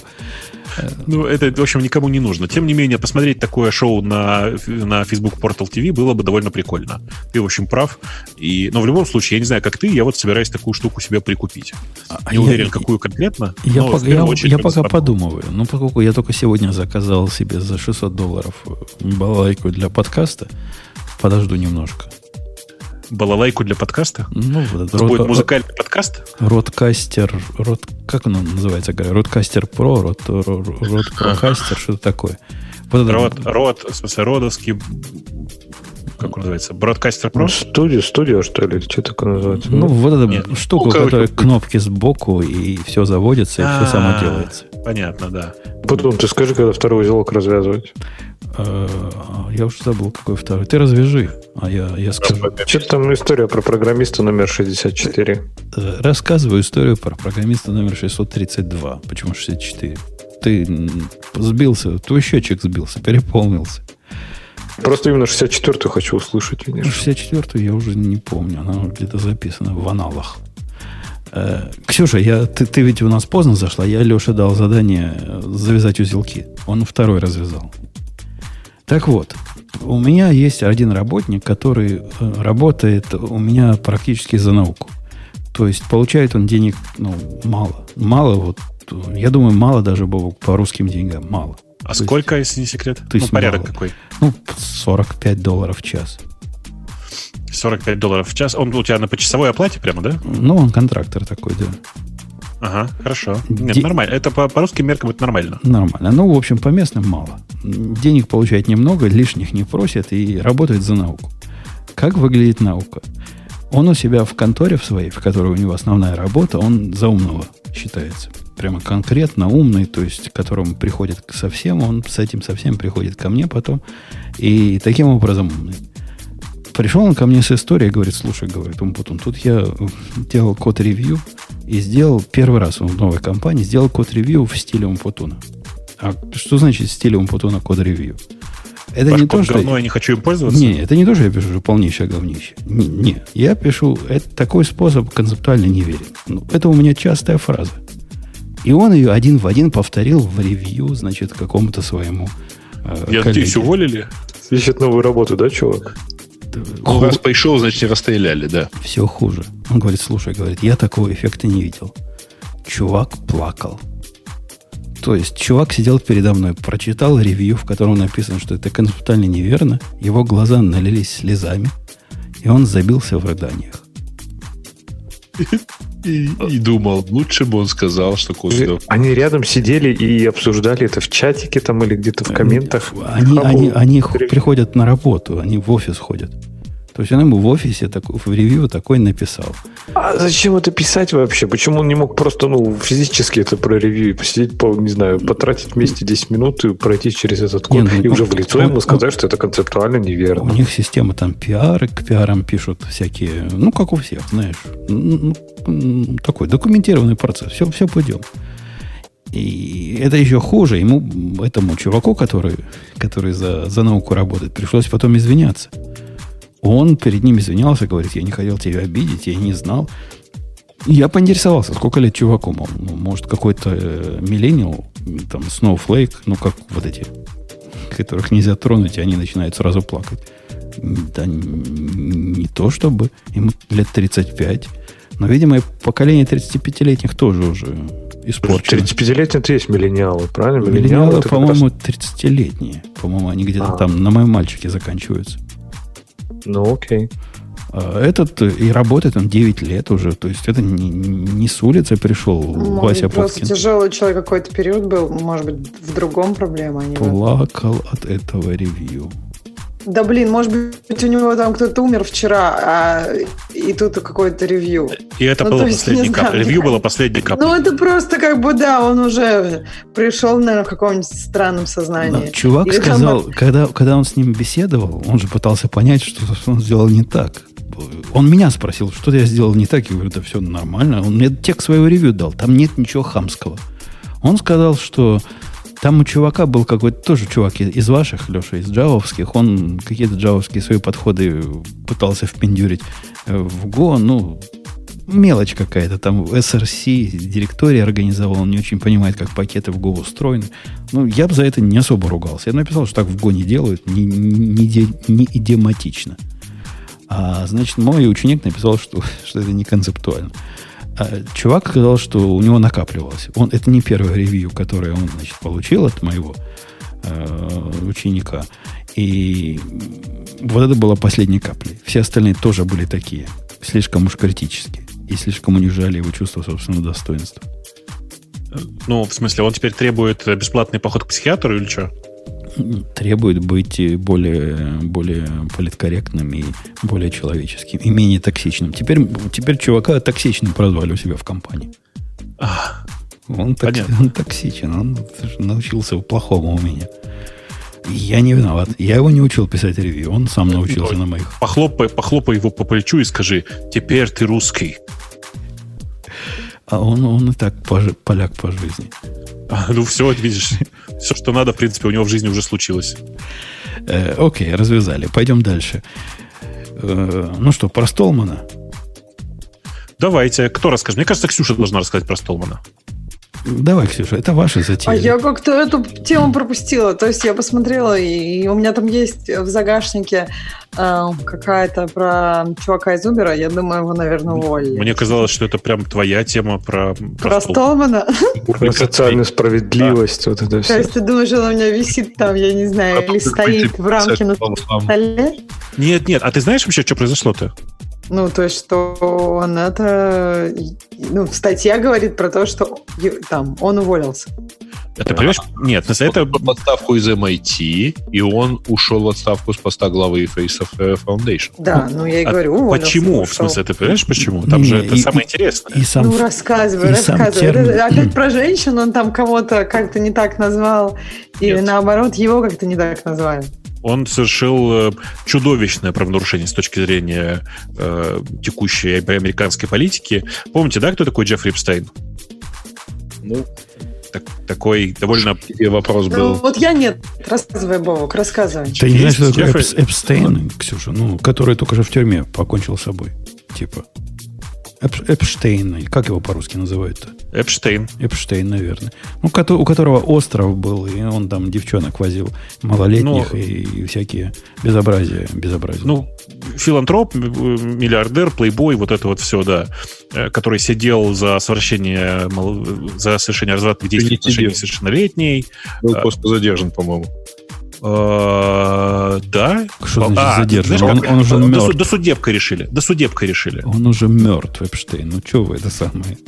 Он уже все. Его больше Не, нет. я, я, я правда пропустила. Ну, то есть был какой-то чувак, который растлевал по полной, его посадили, он покончил с собой, да? Вот Да такая там- история. там не Окей. так. Это, Там- предыс- это предыстория. Я могу почитать, Это- если к надо Столману- после этого. Я это- просто не это К знаю, это... Столману никакого отношения это пока вообще не имеет. Эпштейн, Ксюша, это... Ну вот! Это крутой чувак, ну, типа, крутой в смысле денег. Богатый чувак, знакомый с Клинтоном Ага. и со всеми на свете.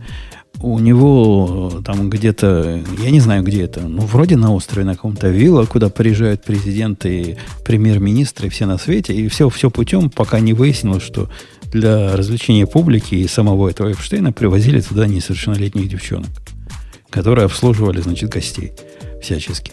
Было ли там Ну, насилия, как бы не было, но... Согласись, что это не очень хорошо. Это мягко, мягко сказано, не очень хорошо.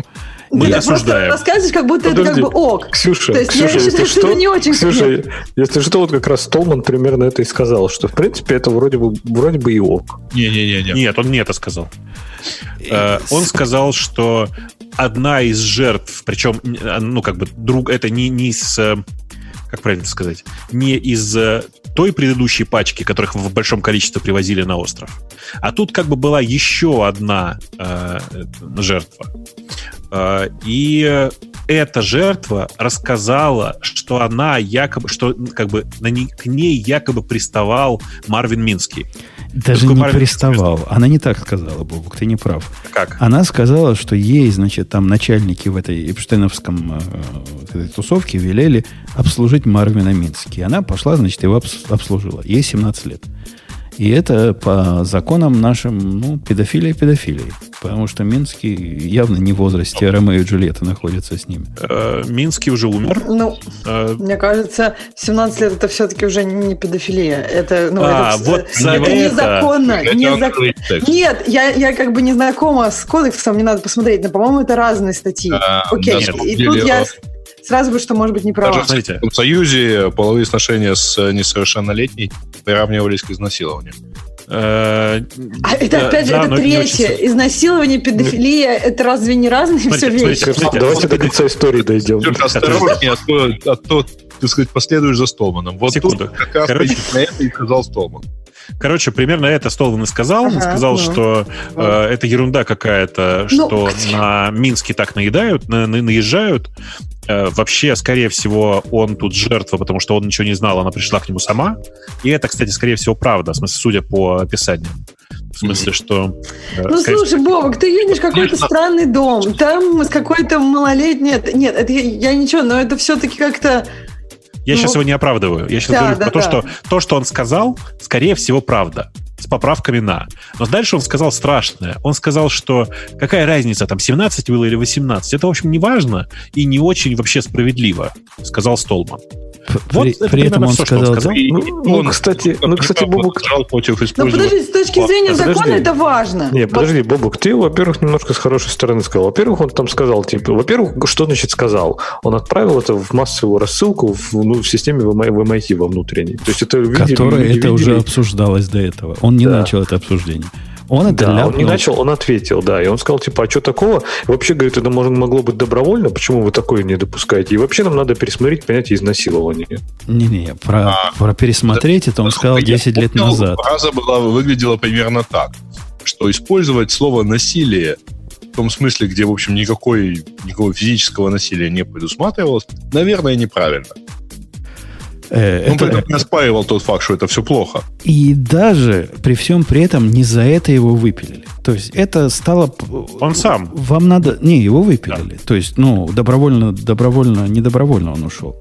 Это не, Нет, он, он, он везде ушел добровольно. Ну да, но это такая добровольность, как попроб... мы не знаем. попробуй не Женя, уйти. Мы, мы не знаем. А я уверен. Ну, окей. В смысле, Занесите в мои слова в банк. MIT Доказательств его... у нас никаких нет. Ну но... да, по-моему, все статьи пишут, что он как бы а, ушел в отставку. То есть его не убрали с поста. Там, из, а FSF, из FSF его убрали, из фонда его, его убрали, а из MIT вроде как он ушел в отставку. Дело даже не в этом. Я читал статью вот этой девчонки, которая начала крестовый поход против, э, против него. Причем она давно начала. Вы можете посмотреть за историей вот этого. И э, как она на его прессовала, это любопытно поглядеть с точки зрения методологии. Например, там есть у нее рассказ в, в одном из блокпостов, что у Столмана, Ксюша, внимание, сейчас начнутся шокирующие подробности. В MIT в его кабинете были матрасы. Понимаешь, матрасы. И когда это... проходили возле открытой двери девчонки, они чувствовали себя некомфортно. При этом на этом, собственно, обвинение, матрасное обвинение заканчивается. Оно не развивается в сторону, куда ну, читателю предлагается домыслить. Ну зачем матрасы? Понятно зачем? Девчонок туда навлекать, правильно? Он видел, что у него на двери было написано, что там любите что, Технические разговоры горячих девчонок. Да-да-да. Но суть, суть матрасов была в том, Ксюша, что э, Столман, он экономный сукин сын. И он просто жил в этом кабинете, он там спал для того, чтобы не платить за свой аренду. И это, собственно, знают все. И знали все тогда, когда там были матрасы. Никакого сексуального подтекста в матрасах, который она так двусмысленно подает, не было вообще. Слушай, Жень, ну не убрали его за эти матрасы. Кому он? Я не понимаю, при чем тут вообще матрас? Его, его убрали и не за, не за Минский, его убрали за по совокупности грехов. И совокупность грехов, описание совокупности грехов в статье, собственно, той, которая э, вынудила его отовсюду уйти, начинается с матрасов, потом переходит на, э, в кавычки беру, то есть, ну, цитата, сомнительные, э, сом, как она это сказала, сомнительные точки зрения. У него есть, понимаешь ли, сомнительные точки зрения, что бы это ни значило. То есть не то, что ну, незаконное. Она конкретно имела в виду как его, его пассажи про педофилию. Ну, и, сомнительные точки типа зрения. Сомнительные. Десять лет назад он сказал про, про педофилию, ну, действительно ляпнул, что... Что он сказал про педофилию? Он сказал, что ограничивать, значит, сексуальную свободу э, там, несовершеннолетних, это, значит, ограничение свободы, и поэтому он не может это признать как правильное дело. Однако... Уху! Я- Не, я- ну это сурово, Жень, согласись. Я, я понимаю, Это глобально, если он там... Это Какие-то сюда нужны эти, я э- не это знаю, аргументы, мне- что он конкретно имел в виду, не, что это- это мнение- могут сами решить, что они секса хотят. Это мнение, 70-летние. это мнение, несомненно, специфическое. Однако это всего лишь мнение, а вовсе не действие. И вовсе не призыв к какому-то действию. Причем я напомню тебе, Ксюша, что в современности, в нашей современности, вот эти самые, которые Столмана сейчас забивают ногами, это те самые люди, которые стоя аплодируют Полански. Те же самые люди. Слушай, Жень, не знаешь, что? Вот ты мне напоминаешь эту девку, только ты с другой стороны. Вот вас надо с этой девкой куда-нибудь, которая эту статью написала.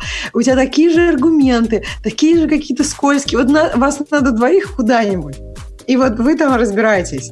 Ну, то есть, потому что мне не кажется, твои аргументы какие-то серьезные, железобетонные, только по сути. Мне кажется, вот при чем тут Поланский вообще? При том, что те же самые люди. Ты, ты знаешь, да, про Полански, который, э, который не... э, как, как Бобок, его называют педофилом или не называют? По-моему, называют везде. И- Мне кажется, что называют, да. называют настолько, Ксюша, что ему в Америку въехать нельзя, потому что его тут же посадят. И те же самые борцы за социальную справедливость, тот же самый Голливуд, который в- первых рядах борется за все за это, ему его радостно приветствуют. То есть я, я про эту вот про это дву- двуличие. А тут нашли несчастного Столмана, который сам по себе то ли аутист, то ли близок к аутисту. Не хочу аутистов обидеть. Но никогда он не был известен тем, что он ляпает нечто, что продуманное. Он все, что ляпнет, у него все вот такое выходит. И взять Столмана, который сам по себе человек несчастный. И да, там еще был большой грех, Ксюша, я забыл тебе сказать. Знаешь, какой грех был? Какой насилие... на- Сам Столман совершил такие насилия над женщиной. Внимание, какое было насилие.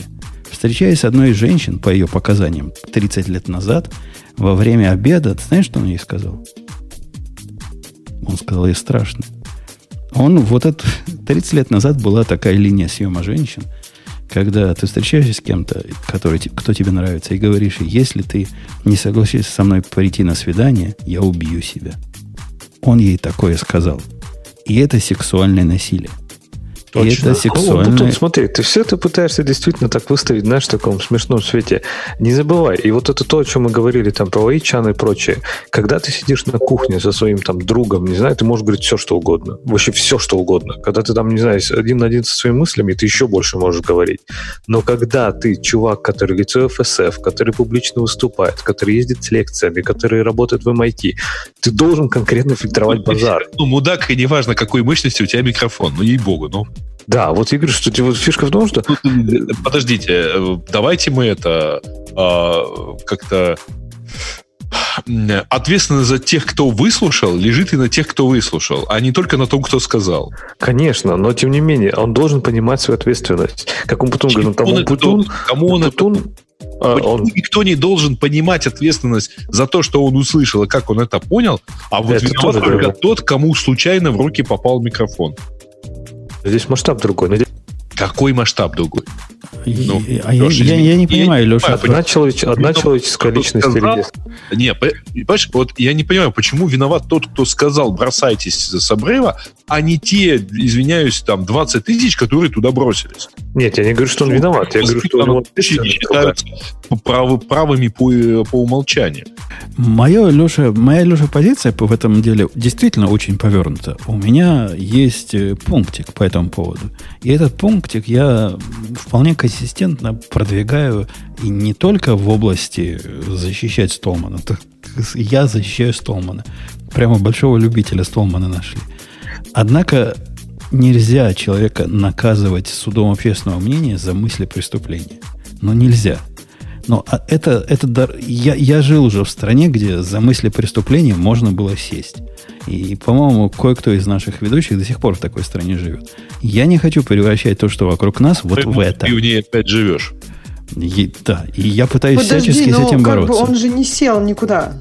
А, он не сел? встал. Хорошо, давай я тебе Ну, историю чувак скажу. всего лишь 30 лет занимался организацией, а теперь его из нее ушли. Ксюша, давай я тебе расскажу историю, как сел, если тебе интересно. Коллега мой на работе рассказал интереснейшую, приинтереснейшую историю. У него в школе У, у него мальчик 15 лет.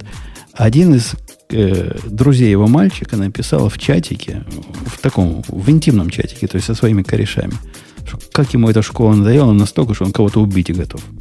Буквально прямой, прямой текст. След, следом за этим произошел ряд прелюбопытнейших событий. Один из э, получателей этого сообщения написал в полицию, что вот тут угроза убийства есть. К мальчику к этому пришла полиция вместе со скорой помощью. Отец, который, по-моему, абсолютно адекватно и правильно поступил, отказался их пускать в дом. Во-первых, у них нет ордера, никакого судебного ордера не было. Во-вторых, он отказался с ними беседовать в отсутствие адвоката. В результате отца скрутили. Он теперь подает суд на полицию и, скорее всего, выиграет этот суд. За неоправданные действия мальчика увезли. Посадили в дурку на 5 дней на принудительное исследование. После этого в школе... Ксюша, заметь, это все мысли преступления. Он ничего не сделал, у него не было ни мотива, ни способа, ни оружия, ничего. Он вот такой написал в чатике. В школе устроили охоту на ведьм полнейшую. Вызвали всех детей, кото- которым он написал вот это. И всех детей опрашивали в присутствии полицейского, э, психолога школы и там главного по отношению с детьми, Дин называется этот чувак, и задавали вопросы. Те родители, которые типа меня, которые говорят своим детям, не разрешают разговаривать с полицией в отсутствие адвоката, их наказали, этих детей, тем, что отлучили от школы. Потому что они отказались сотрудничать с полицией. Те, которые сотрудничали с полицией, задавали вопросы, на которые я бы тоже запретил своему ребенку отвечать. Они задавали вопросы такого характера. Вот ваш мальчик вот с этим потенциальным значит, преступником дружил, и мы уже знаем, что вы вместе наркотики употребляли, поэтому нам расскажите дальше. То есть мало того, что их прессовали как свидетелей, их прессовали как потенциальных соучастников. И это все на фоне не случившегося и того, что могло бы быть. Я категорически против этого и вижу полнейшую параллель между делом Столмана и делом вот этого конкретного мальчика. С другой стороны, потом согласись, что они не без причины это делают. Конечно, как, как, когда конь уже выбежал из этого, из, откуда ну даже, я тебя хотела спросить, то есть Просто. тебе как бы, ну, ты не понимаешь, да, почему они это сделали? И мое понимание абсолютно не оправдывает нарушение как минимум четырех статей Конституции, которые они себе при этом позволили. Слушай, ну во- вот подожди, вот ты сам сказал, я думаю, этот чувак выиграет. И мне кажется, вот это разница с той страной, в которой ты жил. То есть чувак выиграет суд. И это правильно, это будет прецедент. То же самое, я уверен, что Столман, если возвращаться, да, если Столман пойдет в суд и докажет в ФСФ, что он ничего не нарушил, что у них нет кодекса поведения, что у них нет внутренних А правил, что это у них нет абсолютно, это, это абсолютно европейская, это абсолютно европейская точка зрения, которая меня возмущает почти так же сильно, как все предыдущее. Нельзя человек, э, э, нельзя ответственность за э, доказательство того, что ты невиновен, перекладывать на обвиняемого. Нет такого. Не бывает. Не так работает эта система. Ты не доказываешь, что ты невиновен.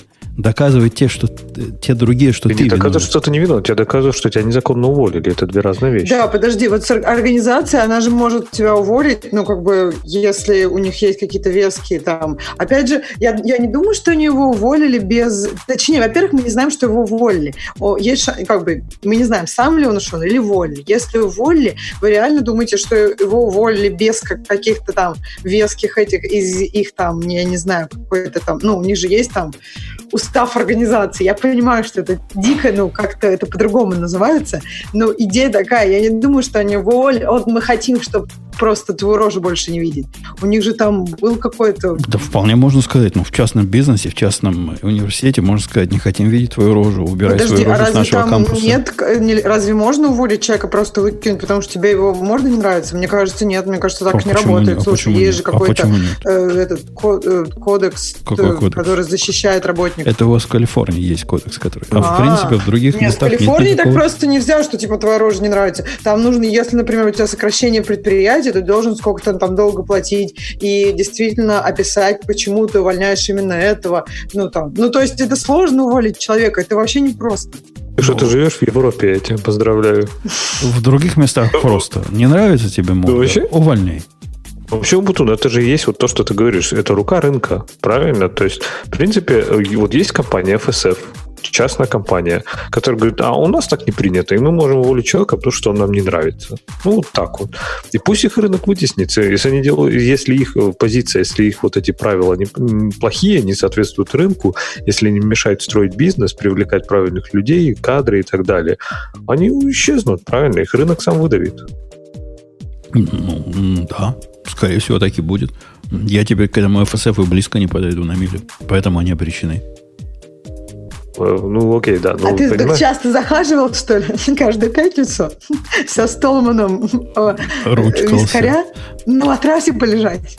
Не знаю, не знаю, как кому, но мне, как не самому большому фанату Столмана, и, по-моему, Бобук тоже небольшой фанат Столмана, даже... Я небольшой фанат Столмана, да, но я все равно не считаю, что это повод э, устраивать травлю на ровном месте. Конечно, даже нам эта история, при том, что мы не его фанаты.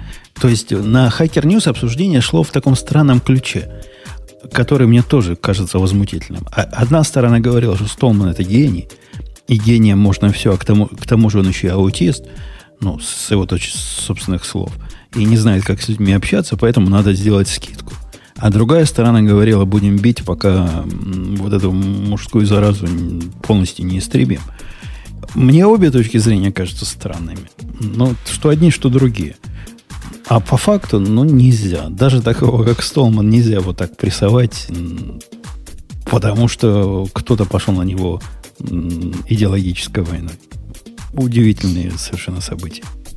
Короче, Столмана, конечно, безусловно, жалко. Э, и это очень странная история и очень странное окончание вообще, э, ну, карьеры, что ли, Столмана, если это окончание. Потому что я напомню, это был человек, который в 70-е годы э, растолкал, по большому счету, то, что касается, все, что касается open source. Можно спорить о том, насколько его идеологические взгляды про open source были Э, ну, как бы справедливы, но нужно понимать, что огромное количество софта, которое сейчас мы имеем в открытом виде, это во многом действие Столмана. Не всегда напрямую. Скажем, очевидно совершенно, что ядро Linux могло появиться и без него. Но то, то что мы, мы все можем этим ядром пользоваться, это во многом его заслуга. Ну, кстати, он, ну, он потом говорит, Бобок, я с тобой не, не во всем согласен. Очень много такой аргумент приводит, да, что он такой там пионер. Окей, может быть, 70-е, 80-е, там, в 90-е, ладно, он был там, действительно внес важный вклад. Но сейчас он больше вредит, он реально общество open source, но больше вредит, потому что, ну, блин... как ты это докажешь? Ну, я, как ну, ты это докажешь? Ну, это просто два мнения, да, то есть вот у меня такое мнение, вот чисто я смотрю на этого человека, я не хочу, чтобы он представлял сообщество программистов и сообщество open source. Он, э, не, он так не представляет. Он говорит, что он представляет Free Software Foundation, он всегда это делает. Он никогда не говорит, что он представляет программистов и что он типаж программиста. Он много раз постоянно говорит, что он не типичный программист. То есть это я не последний человек, который защищать будет. Но во всех его выступлениях и во всем, что с этим связано, он всегда дистанцируется от общества. Он в, в, в этом деле, в этом деле, кстати, Леша, он тоже себя показал с такой точки зрения, которая, мне кажется, ну, даже не параноидальное и даже не коммунистическое, а что-то сверх того. Он не мог посмотреть э, материалы дела Мински, о котором мы говорим. Догадайся почему. Потому что они лежали в Google Docs. То есть, обсуждая, был Минский насильником или нет, он не мог себе позволить руками кликнуть на ссылку на Google Docs и просил кого-то из коллег ему прислать и в каком-нибудь свободном формате обязательно это дело. То есть чувак абсолютно чокнутый. Ну, абсолютно подвинутый на, на свои супер идеи. Ну да. И, и при ну, всем... Слушай, это как Linux, как Linux в свое время. Совершенно подвинутый на своей супер идеи сделать собственную операционку.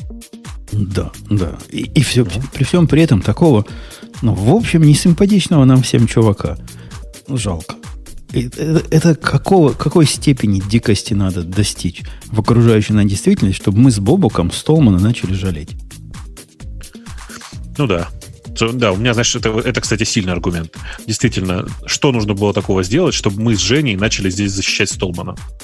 Это, знаете а ли, небывалое дело. что возможно, еще а, отставка Столмана связана с вот этим скандалом с Апштейном, в общем, что, ну, как бы, там есть какие-то финансовые... Столман, нет, смотрите, Столман никак с ним не пересекался.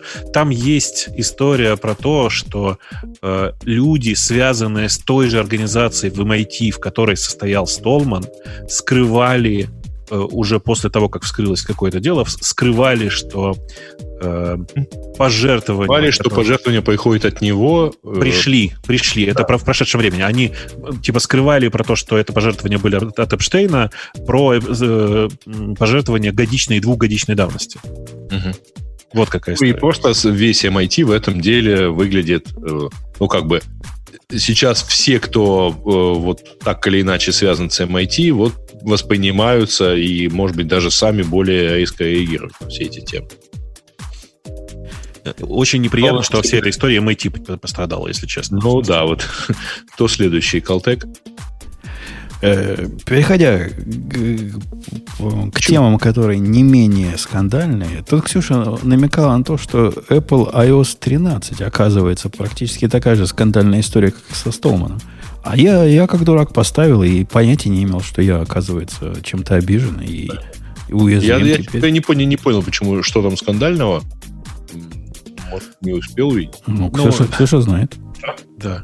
Ксюша, скажи, что скандального? Ну да, ну то есть могут хакнуть тебя, он потом с лог-скрина-то. Ты теперь э, телефон смотришь, чтобы там, не знаю... Ну, подожди, хакнуть. Давай, давай объясним, что значит На хакнуть. У- лог-скрин не заходи. увидят на лог-скрине твои контакты, правильно? Вот в этом хак Ну, состоит. Ну, как бы да. Нехорошо же. Ты не скрываешь свои контакты каких-нибудь там регуляторов, или я не знаю, кто у тебя там еще в контактах у меня контакты построены по принципу запутать противника.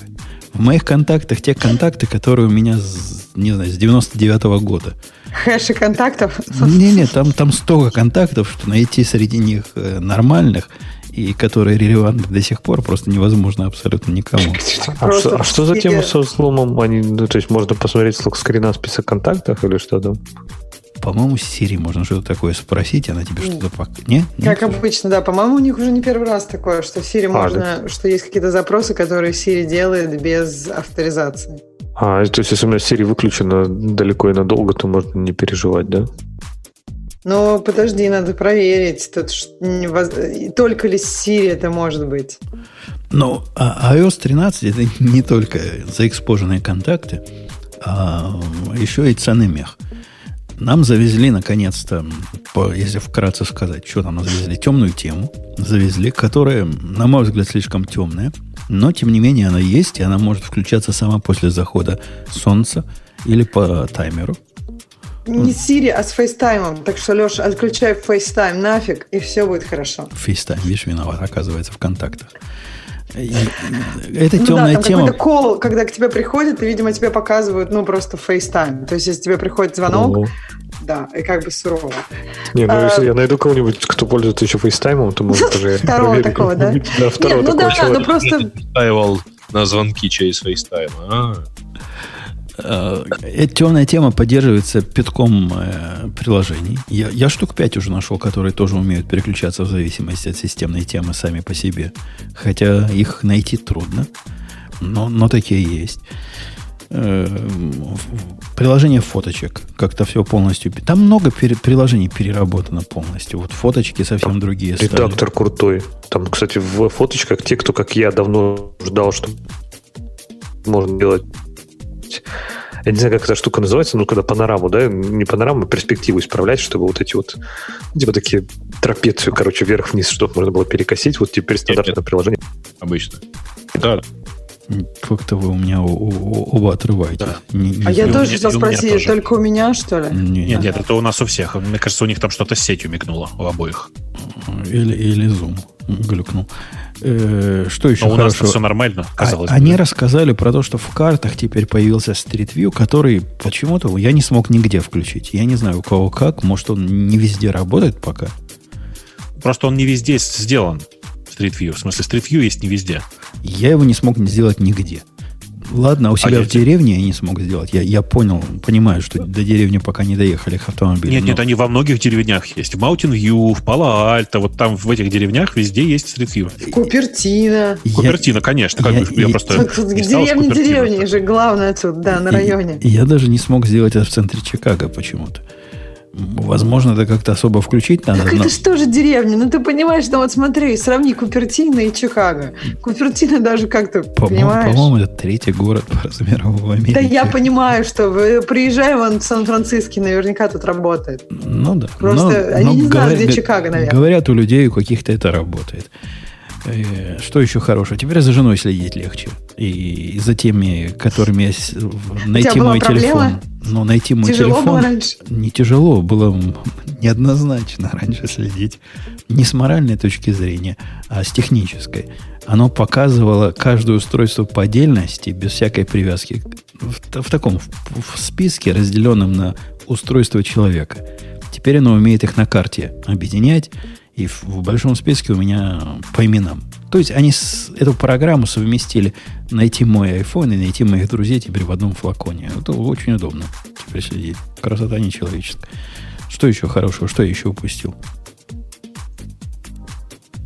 Ну, я тут вот смотрю через лист э, их обновления, они пишут, что security и privacy обновилось очень хорошо, что теперь fine grain Все очень секьюрно, да, да, всё секьюрно и приватно. Приватно, да.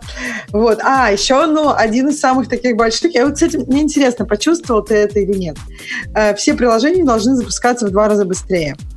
Было ли такое ощущение, Жень? Вот вообще, что быстрее как-то стало? Из того, что стало явно быстрее и заметно быстрее, это фей- фейс, фейс-морды Unlock. Он стал конкретно мгновенным. Вот это, вот это действительно заметно. Что касается запуска приложений, ну, то, что мгновенно запускалось до того, теперь в два раза быстрее, чем мгновенно запускается после того, оценить лично мне трудно. Вот у меня тоже, но, наверное, это больше вот на старых телефонах чувствуется. Вот на новых телефонах нет как бы такого вот прям вау, что ты прям новый телефон. Да как-то и запускаешь ты, ну вот я часто и сбором старта, а не из кол старта все время.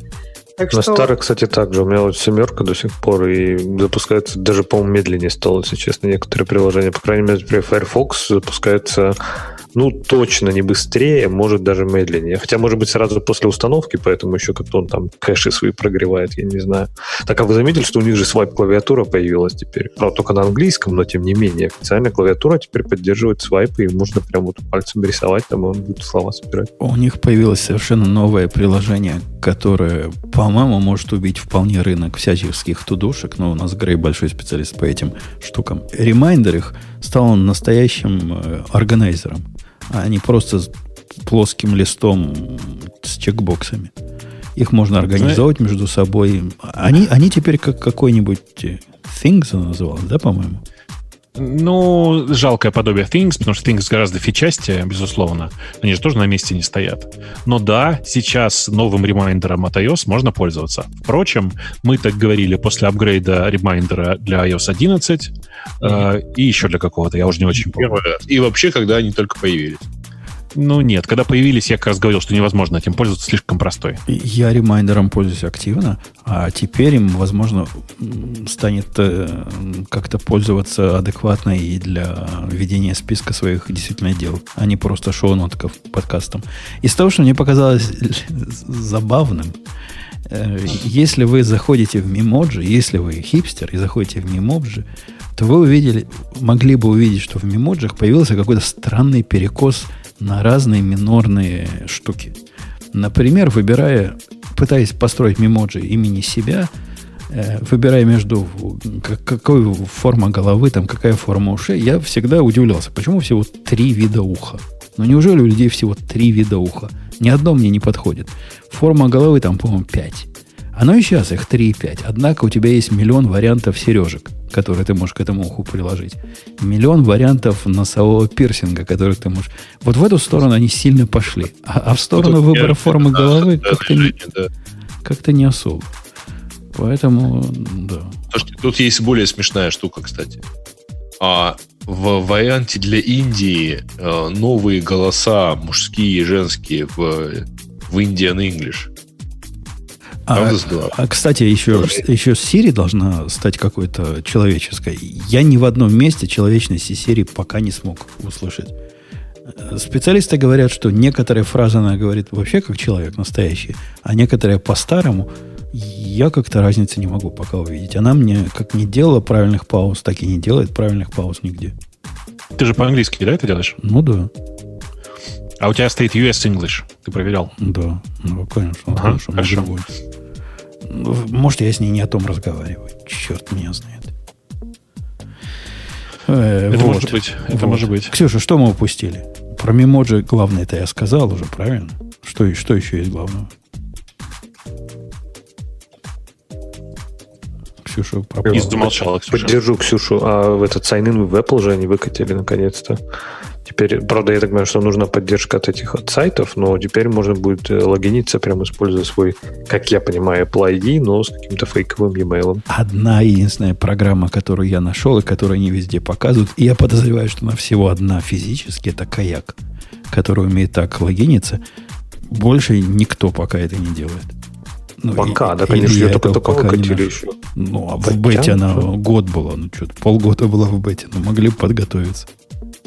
Мне кажется, подтянутся постепенно. Ну, возможно. Сейчас, Я, я вот, например, не могу понять, где себе соответствующий профиль настроить. ну, как найдешь программу, которая тебя попытается через э, Apple залогинить, сразу и найдешь. А пока чего шевелиться.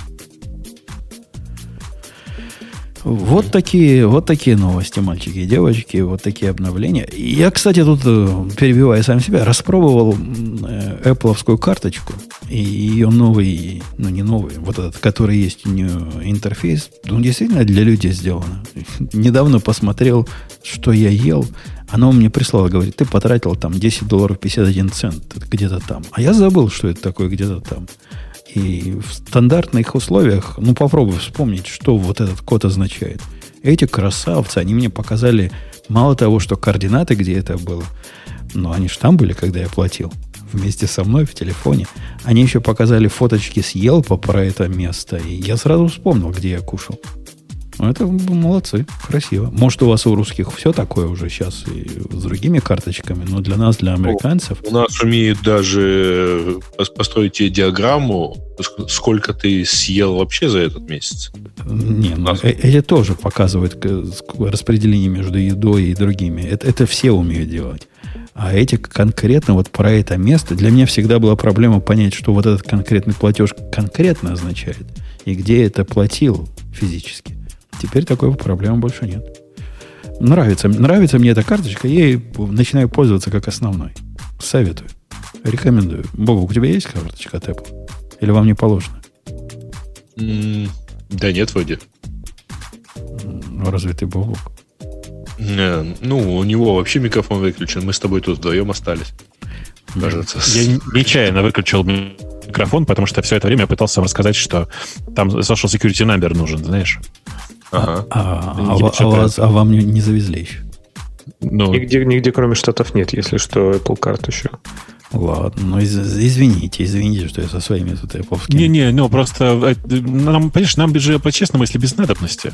В смысле, единственное, чем она приятна, это дизайном. Карточка эта. А Я бы не сказал, она, меня она как раз дизайнами отвращает. Если бы она не была такой толстой и такой тяжелой, я бы ее любил в два раза больше. Э, Ну, Хотя- ты знаешь, хотя- есть хороший хотя- способ. Ее можно с собой не носить. Как же не носить? Есть масса мест, которые какая-нибудь закусочная у нас на вокзале, там телефон некуда подносить. А у нас, у нас везде принимается Apple Pay. Ну, да, ладно. потом вы просто живете там еще в 16 веке, поэтому даже такие фишки Apple Card, как показать место использования. Мне кажется, сложно найти банк, который, даже какой-нибудь мой допотопный, там, я не знаю, английский банк, он и то умеет это уже делать. Леш, подожди, подожди, так ты давно был в Америке? Когда последний раз? Э, в Ага. Э, Просто я почему спрашиваю? Дело в том, что вообще люди, которые бывали часто в Америке, они знают, что в Америке в 16 веке никого не было. Там ходили динозавры. Это любого американца Да спросить. ладно. И за, это- за ними гонялись индейцы, за динозаврами, ели их мясо. На динозаврах, на динозаврах прям гонялись. Конечно. Несомненно. Помню, хотя, хотя с этой карточкой я себя первый раз, Бабук, почувствовал настоящим русским. Вот, вот это ваши, ваши понты. Вот когда у тебя телефон лежит специально спинкой вверх, чтобы было видно, что та самая версия новая. Это же у Ага. вас так делают, да? Я, я Ну, прихожу свои- делают, да. к своей карточке покупать какую-то какую еду. Без всяких понтов. Достаю ее, потому что она у меня одна в кошельке сейчас лежит из карточек. А с той стороны девчонка берет и говорит, о, я такой никогда не видела. И сразу я понял, зачем вам ваши понты. Вот оно, оказывается, как бывает. Вот она, какая гордость можно испытать за свою Apple Девушка симпатичная была. Ты там пошутил на тему того, что можем и вам списать немножко. Да так, карты. так себе была девушка. Ну, ну девушка. А, ну тогда понятно, да, тогда понятно. Э, окей, ну что, пойдем в следующую тему? Или про iOS 13 мы мало сказали? Ну, Ксюша ничего не рассказывает больше. Знаете, мы про iOS 13 говорили в тот момент, когда ее анонсировали же довольно много.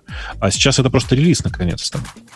А у меня в iOS 13 сломалось э, некоторые вещи, которые вроде бы включены были и показывали, что они включенные. Я давно такого не видел, таких факапов э, с обновлением. Они просто перестали работать. Например, оно показывает, что я подключен к Bluetooth, а я не подключен. И надо его отключить и выключить. Что-то у нее стейт машина сбилась. И так в нескольких местах было. Ну, все, в принципе, починилось. О, мне знаете, что понравилось в этой iOS 13? Оно теперь, когда запускаешь э, шорткаты, они так называются, да, у них? Вот эти Ну, IFTT. Ага, Она- шорткат, да. Оно их не показывает на экране теперь по шагам, как раньше это было чудовищно. Вот для гиков было, когда каждый но шаг это- был показан. Это знаешь как? Это просто у них был режим отладки, отладки включен. Вот-вот, вот теперь отключили режим отладки. Симпатично стало. Ну, по-моему, все хорошо теперь, да. Э, окей. Ну что, у нас э, что, время трогать э, за вами или есть еще какой-то м, как, какие-то Ну, из давай. наших тем?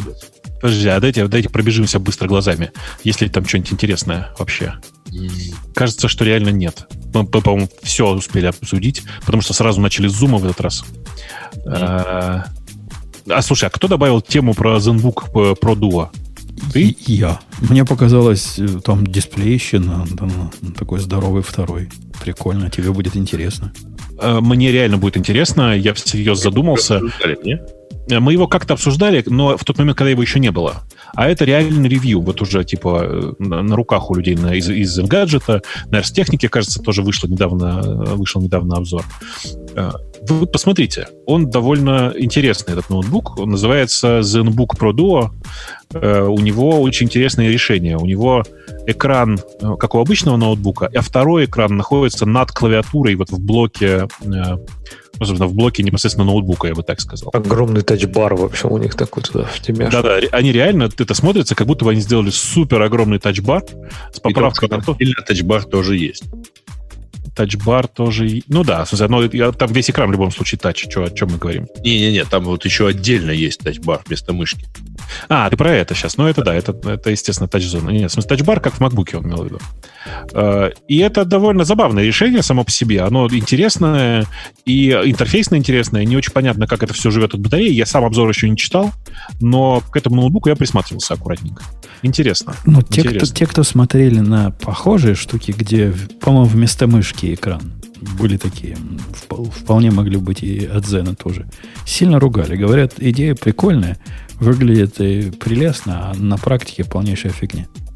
Вообще, кстати, мне у них нравится даже не столько экран, сколько что у них э, тачпад справа от клавиатуры.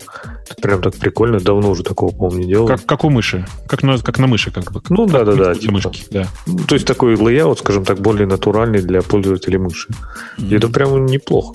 Да я не знаю. Это если у тебя полного размера клавиатура, у тебя такая есть проблема. А когда у тебя ноутбучная клавиатура, какого черта надо его выносить вправо? Не понимаю. И- Почему?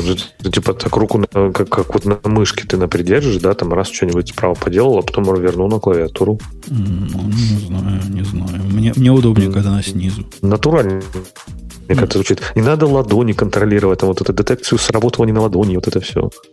М, Это они не потянули контролировать ладони, поэтому в бок сдвинули. Ну, это вполне в стиле Asus. Э, окей, темы наших слушателей. Давайте их возьмем. Я, я сейчас выберу. Первая тут- тема про Столмана. Ну, уже поговорили. Поэтому мы ее уже тщательно обсудили. Э, да, непонятный инженер из Nokia солил э, в сеть схему работы Сорма по МТС и еще вообще много чего другого по МТС. Там на самом деле интересно не тот факт, что, о боже мой, у МТС установлен SORM, а мелкие детали на тему того, что это за боксы, кто их производит, где они установлены. Вы посмотрите этот документ, он крайне любопытный, реально крайне любопытный. Там много всего можно найти. Не ссылку, а именно сами документы поищите. Их, в общем, несложно разыскать сейчас, как ни странно теперь. Э, и там, ну, нужно понимать, что там просто, ну, очень много этого всего. Просто это огромная совершенно пачка всего. Я бы, конечно, как-то я очень был удивлен, когда я это про это прочитал. В смысле, удивительно, как вообще такое могло хоть куда-то утечь. Там много реально конфиденциальной информации. Там много, там есть логины пароли в, этом, в этой утечке. Э, логины и пароли на некоторые машины э, МТС. Там есть некоторая переписка тоже сохраненная туда. Такое ощущение, что кто-то, вот кто, про кого говорят, что он это сделал случайно, специально собирал эту информацию для того, чтобы раздать ее как можно шире. Там ее очень много просто. Вы и, поговорите как бы, еще да. пару минут, я сейчас отойду и вернусь. Да, говори, говори, конечно. Э, как это все произошло? Судя по всему, один из сотрудников э, э, Nokia воткнул жесткий диск с информацией, содержащей эту информацию в машину, у которой, которая была напрямую выставлена в сеть. А, и там чуть ли, я уже не очень помню детали, но, к сожалению, там чуть ли не по FTP просто доступ туда был. Так, может, это какой-нибудь новый Сноуден, просто типа кто-то, кто целенаправленно выложил эти данные? Но когда он сядет, мы про это узнаем, я думаю. Или нет, я не знаю. Короче, это там... Конечно, это очень грустная история, короче. Для МТС уж точно. Да. Да-да-да. Да. А, так, ну я думаю, что исповедь докер-хейтера можно пропустить потому что вряд ли кто-то ее, во-первых, читал, тем более, что это же перевод, да? Не, это, по-моему, по не перевод, это оригинальная статья.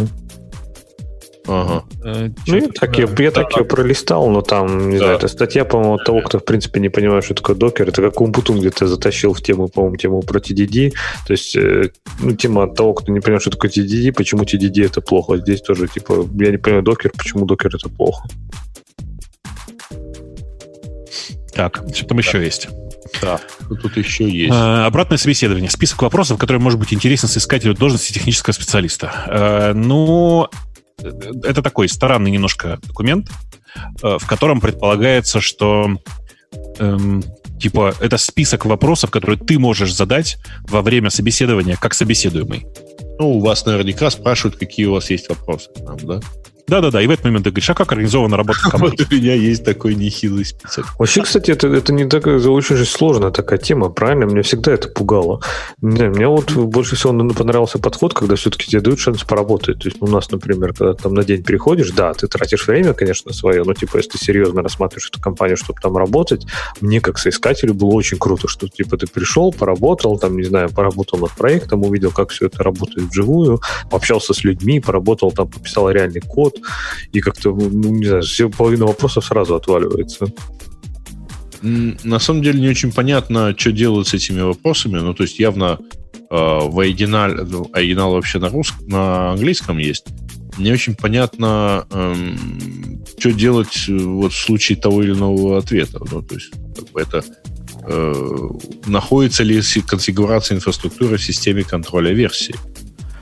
Вы, э, вы перешли к вопросам про обратное собеседование, да, пока меня да, да, да, да. А, я, ну вот. а я один раз в жизни практиковал вот это дело. И получилось прямо фигово. Кто-нибудь это делал на практике? Вот такое обратное собеседование устраивал? Я всегда задаю вопросы после собеседования. Ну, не просто вопросы. После одного из собеседований я прислал тем, с кем я собеседовался, похожий список вопросов. я не знал, что так надо делать. Мне самому показалось это любопытным. И, и, но в результате я в этой компании не работал. Да. Ваш звонок очень был важен для нас, да. Не-не, не то, что они меня, они меня взяли. Я к ним не пошел, потому что я не получил адекватных и правильных для меня ответов. И я до сих пор не уверен, было ли это обосновано или нет. Мне кажется, просто люди, которые на это отвечали, это не те люди, которые могут на это ответить. Ну, то есть, в момент собеседования, особенно в большой компании, даже не всегда понятно, что на это ответить. Фиг его знает, в какой то будешь группе работать, как там у них это хранится, есть ли у них нечто общее для всей компании. То есть, это вопросы непонятно кому направлены. Их трудно найти правильного получателя, чтобы получить ответы, которые тебе интересны. И что делать, если ответы на эти вопросы будут отличаться от того, как оно на самом деле? Ну да, то, то, тоже хороший вопрос. А если тебе вот ты спрашиваешь, используете ли вы гид? Они говорят, нет, мы используем SVN. И, и что это значит для соискателя? Вот что Бежать. соискатель должен Бежать. сказать? Все, все, не, не буду там работать больше. Ну, ты хотя бы будешь про это знать, вот как ты сказал, что ты получил ответы, да, на свои вот эти вопросы собеседования э, компании, и на основании них там решил не ходить. Но ты просто получил понимание, как больше стал понимать, как работает компания, ну, пусть чуть-чуть, да, но больше на основании тех ответов, которые они дали. Но, тем не менее, ты уже смог принять э, такое образованное решение на основании тех данных, ну, ты знаешь. Леша, если бы я... Если бы, если бы я эти вопросы задавал, например, в ту компанию, в которой я, когда в Америку приехал, в первую устроился, то я бы и в нее не пошел работать. Потому что на вопрос, используете ли вы систему контроля версий, меня бы там спросили, что? Нет, так тут не дело в том, что ты, э, типа, если они ответят нет, то ты не пойдешь, ты будешь это знать, правильно? То есть, если ты идешь как человек, например, который готов будет, не знаю, менять какую-то культуру, окей, ты знаешь, что она вот в таком состоянии, вот это твой стартовая точка, да, отсюда ты начнешь. А дальше, ну, это, уже чисто твой выбор. Подожди. То есть, с одной стороны, ты пытаешься сказать, что э, содержание ответа не важно совершенно, Содержание ответа важно. Я говорю, что содержание ответа, например, ответ нет на какие-то, скажем так, не тот ответ, который ты ожидаешь. Если ты на него получишь, то это не значит, что ты не пойдешь на эту работу. Ты, может быть, пойдешь на нее, просто ты можешь уже, например, обговорить, не знаю, а будет ли у меня авторитет, чтобы я мог, например, сказать, все, мы с завтрашнего дня, например, начинаем использовать систему контроля версий для инфраструктурного кода. Если а, тебе скажут, да, нет, ты будешь там крутить свою гайку и нам наплевать на твое мнение, вот тогда уже можно подумать. Ну, подожди, а, а если действительно, так сказать, ты идешь крутить гайку, и, в общем, не предполагается, что твое мнение будет а, что-то означать? Да, ты будешь знать, в каких условиях ты будешь крутить гайку. Э, не, мне это кажется сомнительными. Вопросы и ответы. Потому что они как-то практически мало что означают. Но вот представь себе с точки зрения другой стороны, которым задают эти вопросы. Беру я на работу какого-нибудь мальчика для, для программирования UI. И этот мальчик мне выкатывает список вопросов, э, насколько вы используете там NPM, ли вы используете, либо там, что там вместо NPM сейчас используют. Какие-то свои модные слова. И, и что? Вот я смотрю на это, и, и что я на это скажу? Скажу, ну ты что, дебил? Тебя берут не для того, чтобы выбирать систему пэкэджинга. Тебя берут для того, чтобы код писать, чтобы программа работала. Нет, ты ему скажешь, мы используем там Yarn или используем NPM, и все. А дальше он уже сам, он, возможно, он никак это знание не будет использовать. Он просто будет знать ну, до того, как он придет устроиться на работу. Какие-то вопросы могут быть важными, правильно, какие-то нет. А это важный кажется, вопрос вот для, для меня, который интервьюирует человека. Если меня человек спрашивает, да, я послушал все, что вы сказали, а используете ли вы Yarn? Вот что мне должно сказать это о человеке? Я как-то должен... Напря... Я бы напрягся, например. Нет, понимаешь, не то, что ты должен, не должен. То есть фишка в том, что, ну, не знаю, ну, приходишь ты, например, писать на Java, да, и говоришь, там, «Э, на чем вы пишете, там, не знаю, Spring или Java E? Тебе говорят, Java E. Ну, ты разворачиваешься и уходишь, правильно? Как любой здравомыслящий человек. То есть, ну, некоторые останутся. Но фишка в том, что каждый для себя решает. И, может быть, этот список вопросов нет смысла создавать общий список вопросов для всех. У каждого, наверное, есть свой. То есть, есть вещи, которые тебе важны, есть вещи, которые тебе не важны. Но знать знать их лучше заранее, потому что иначе ты потом придешь, и окажется, что там, не знаю, не даже там система контроля версий, там все хранится в папочках, которые копируются и добавляется дата. Да, но есть, подожди, подожди, есть же противоположный пример. Когда ты не понял ответа, потому что, извиняюсь, тебе до него расти и расти. Конечно, поэтому говорю, а, поэтому, наверное, такой Но... единый список вопросов, наверное, бессмысленный. У каждого будет свой список вопросов. Не, не, не. А, смотри, вот представь себе стандартного такого хомячка Мидла, который посмотрел, о, классно, я задам эти вопросы, так сказать, на своем, э, э, на своем собеседовании. И вот он задает эти вопросы, но он не понимает ответ. Да даже дело не, не, даже не в том, что он не понимает ответа. Меня другое, Леша, в этом напрягает. Мне это вредным советом кажется, потому что с точки зрения человека, принимающего на работу, э, ведь вопросы много говорят о спрашивающем. И я не думаю, что что вопрос, используете вы NPM или YARN, мне что-то хорошее скажет о спрашивающем. Мне он скажет, что, что человек, который какой почему, по какой-то непонятной мне причине зациклен на мелких э, на мелкой фигне, и вот ему с NPM почему-то жить не хочется, или, например, с Ярном почему-то жить не хочется, или спрашивает, пользуете ли вы Git или Mercurial. А, собственно, почему тебя это интересует? Ну, вопрос, используете ли вы, что... вы вообще систему контроля версий? Я, хороший вопрос, я пойму. Конечно. Нет, ну смотри, я говорю, что вот этот, я не говорю про конкретно этот список вопросов. И ты правильно говоришь, что вопросы, которые задаст соискатель, они говорят много о самом соискателе. И здесь, Грей, отвечая на твой вопрос, конечно, если меня middle спросит, я не знаю, и вообще я не люблю, кстати, это все разделение middle, junior и прочее, то есть уровень человека может не соответствовать его должности. Но если человек, которого я беру на должность, там, крутить гайку, будет меня спрашивать, а какая у вас модель там пресейла, например, вашего софта? Ну, окей, может быть, это да, действительно скажет о нем, что ну, спрашивает вопрос, который нерелевантный, да, или вот там какую систему хранения, там, контроля версии вы используете. Но вопросы могут тоже многое сказать. Если человек не задает никаких, вообще никаких вопросов, хороший вариант суперспециалист, ему еще все равно с чем угодно разберется, он такой весь молодец, а плохой вариант, он придет и начнет потом говорить, у, да у вас тут вообще все неправильно, давайте-ка я все перепишу, потому что у вас тут, не знаю, гид, ну, надо срочно переходить на SVN. То вовсе не факт. Если человек такими вопросами не интересуется, кроме того, что он специалист, которому э, работа, работа, и он может работать в относительно любых условиях, это может сказать, что его это просто не волнует. А его волнует область, для которой может. ты его берешь. Ну вот, ну я говорю, если он задаст, тогда он задаст другие вопросы про область, еще какие-то. Я говорю, это нормально, когда у вас есть вопросы к э, работодателю, правильно? Это нормально. Их надо спрашивать. Какие вопросы? Это уже другой вопрос. Ну, некоторым людям вообще все равно, я, правда? Я не так много раз, Леша, был с той стороны стола, где интервьюируют, просто по пальцам посчитать. Но был с другой стороны стола много раз. Но вот с этой стороны стола, когда ты кандидат, я ни разу в жизни не задавал технических вопросов. Вообще никогда. И мне даже в голову не приходило, что такие вопросы ну, как-то как там ну, даже, надо. Мы говорим не про технические вопросы, а про любые вопросы, правильно? Там а, и даже если посмотреть на список, то там, не знаю, такие вещи, как там, не знаю, переработки, например. Не, ну э, это другое. Это как, если ты достаточно наглый, чтобы и достаточно уверенный в себе, чтобы свои условия работы в деталях обговаривать, то флаг в руки. Я, я именно про техническую часть этих вопросов говорю. Вот она меня как-то немножко технически, напрягает. технически говорю, это мне, не знаю, мне было бы любопытно, просто честно. Так что я буду делать с этими ответами? Ну, наверное, ничего. Ну, вот мне тоже кажется, вообще не actionable. Ну, юзают они гид, а или Меркуриал, и что ты с этим сделаешь? Законвинсишь же их прям сразу тут перейти на другое? Нет, почему? Ну, ну, опять же, смотрите, работа это там, где ты проводишь, там, не знаю, 8 часов, иногда больше. Вот неужели до того, как ты приходишь в компанию, тебе вообще ничего не интересно, что они делают, как пишут, чем живут, и вообще понятно, что все это может измениться, понятно, ну, что это ну, все может Ну, давай о чем-нибудь главном. Вот, неужели вот, не вот, вот, ничего не сейчас Главное, делают? да? Используется ли ваша компания систему э, каких-нибудь тикетов? Вот вопрос. Представляешь, ты как кандидат задаешь мне этот вопрос. А я тебе говорю, что? Как, какая система контроля? Как, какие тикеты? Нет у нас никаких тикетов. У нас что начальник сказал, мы это имейлом посылаем, и все делают.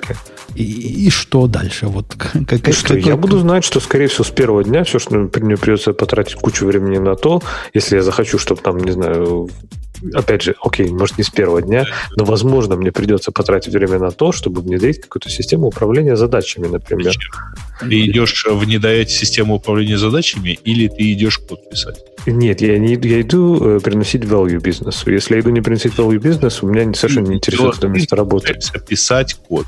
Нет, я, не, я не нанимаюсь. Подожди, я говорю, Грей, большая разница, я не нанимаюсь писать код. Ну, я говорю лично про себя. Наверное, кто-то нанимается. Я не нанимаюсь писать вот. код. Ты же понимаешь, что даже в, в своем нынешнем уровне легко найти а, кучу вопросов, которые вообще сильно далеко за, условно говоря, любым скопом того, чего ты можешь, так сказать, себе вообразить, да?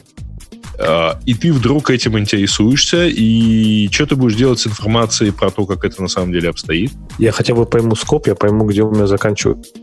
Да, даже, Леша, на более высоком уровне. Представляешь, ты приходишь Прям. в контору, э, ко мне на интервью и говоришь, так, вы, ну, я знаю, вы используете AWS. Ну, у нас там написано в, в запросе на, на кандидата, хотим с AWS. Я говорю, да, да, используем. Он говорит, а вы что используете, лямбду? Или Fargate какой-нибудь, или инстансы с автоскейлами, или вообще ничего не используете из этого всего. И вот я ему даю ответ. И вот получает, э, получаешь ты вот такой ответ. Ты на основании этого ответа решишь ко мне на работу не идти.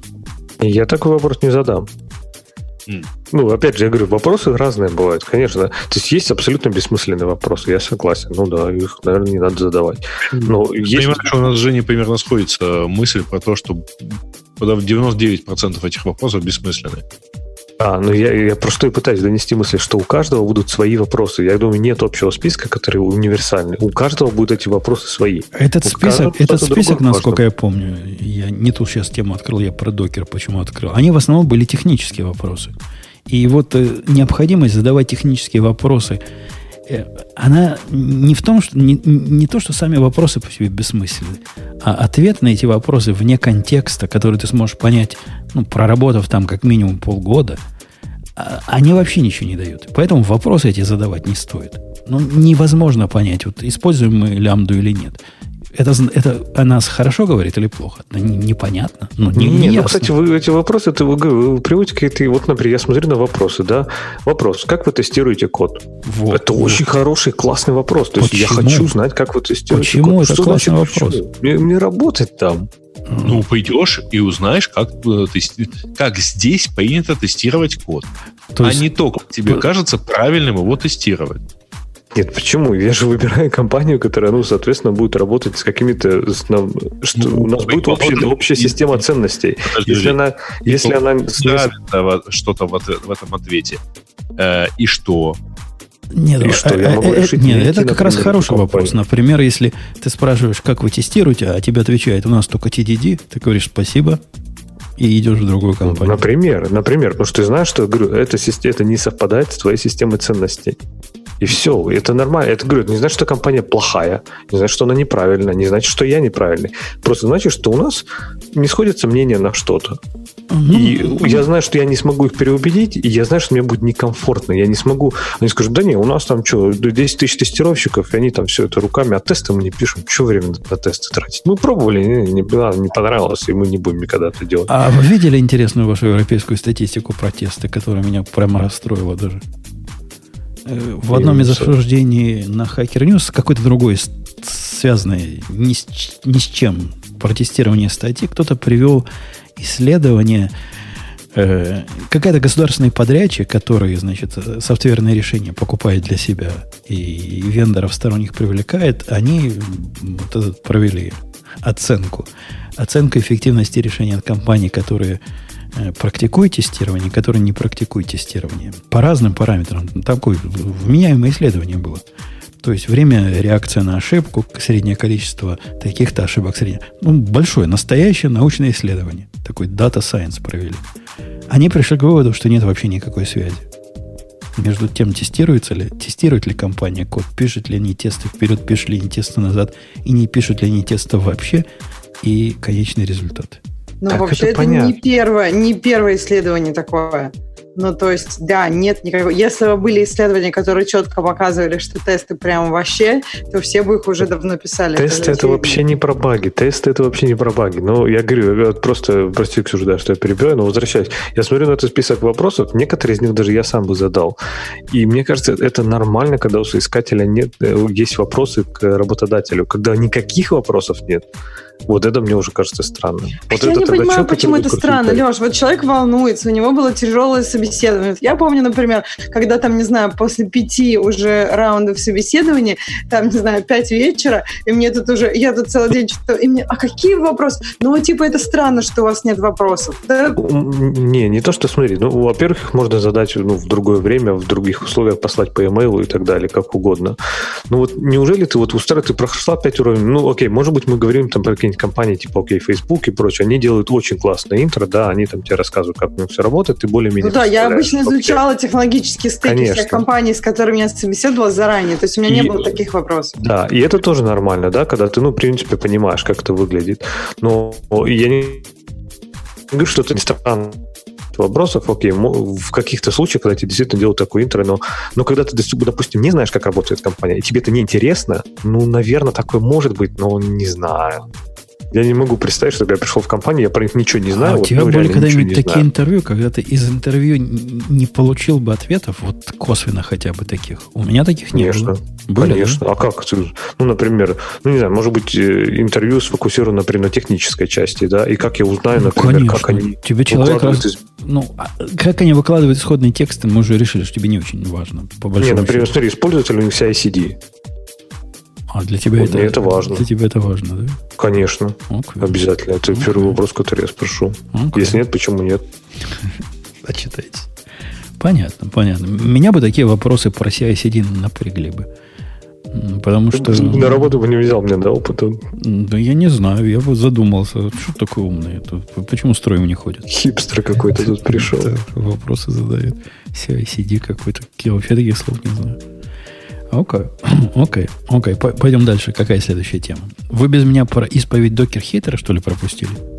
Мы решили ее скипнуть, потому что это какая-то традиционная мутная история. У нас нет док- докер-лайкера. Да, классная тема была. Вот этот докер-хейтер, который написал статью, это одна из редких статей с наездами на докер, с которой я процентов на 80 согласен. Я просто с его с общим выводом не согласен, что я ненавижу докер, им нельзя пользоваться. Однако по конкретным пунктам он ну, почти прав. То есть там фигни нет. Видно, что человек знает, о чем говорит. Просто он весает ему дает такие большие. Например, то, что докер прописывает свои правила в firewall и невозможно руками э, потом все это контролировать самому без э, такой-то матери. Ну да, мы об этом тоже говорили, как у нас с, с DigitalOcean из-за этого проблемы были. Однако вес этих проблем современности, практически всех, о которых он тут рассказывает, мне не кажется э, достаточно важным, чтобы сказать, что докер это помойка полнейшая, и надо от него бежать подальше. Интересно, у меня, у меня сложилось противоположное впечатление про статью, что типа какие-то случайные факты, типа формат Docker Compose. Ну какая разница, господи, ну да, меняет они формат. Кто не меняет? Не-не, у них же там бардак с этим форматом. У них там есть три актуальных формата на, на сегодняшний момент времени, которые плохо между собой совместимы.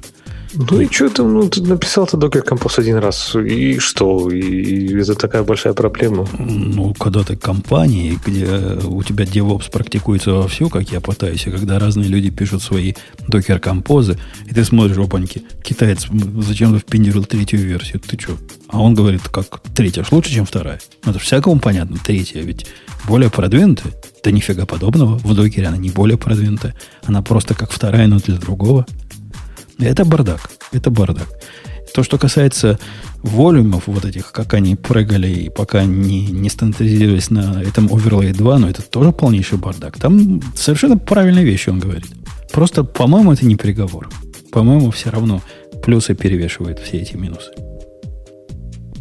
Единственное, что он не знал, а, ну, там ему, по-моему, в комментариях подсказали, что с его точки зрения докеровская внутренняя сеть конфликтует с другими сетями, с этим нельзя ничего сделать, но там можно настроить любой, любую подсеть на, на бридж.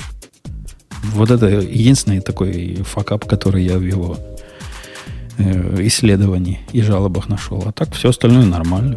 Ну, правильно говорит, порядок запуска абсолютно не терминирован. Порядок ожидания тоже как-то странно сделан. Почему, если в докере есть э, проверки жизни, почему проверки жизни никак не связаны с э, состоянием контейнера? Ну вот скажите, почему? Но если ты впендюрил проверку и говорит, что контейнер у тебя нездоров, почему к этому нездоровью нельзя, например, подключить полиси и перезапустить, если он нездоров? То есть, если не поднялся, ты можешь перезапустить. А почему нельзя по нездоровью перезапустить? Я не знаю. Это какая-то явная недоделка. Почему нельзя дождаться при запуске контейнеров, когда ты говоришь одни э, depends, ну, связаны с другими, ожидают других, почему нельзя дождаться прохождения первого хелф-чека? Почему нельзя? Я не знаю почему. Было бы хорошо, если бы можно было. Он- много такого, и он правильно об этом все говорит. Я, я поддерживаю чувака. Все, кроме вывода. Да. Окей, окей. Очень скучная тема, на самом деле. В смысле, что это всегда такая тема. Все, все такие темы состоят из набора придирок э, и личной оценки э, результатов этих придирок автора. То есть, ну, типа, ты можешь соглашаться с ними и не соглашаться, но результат один и тот же.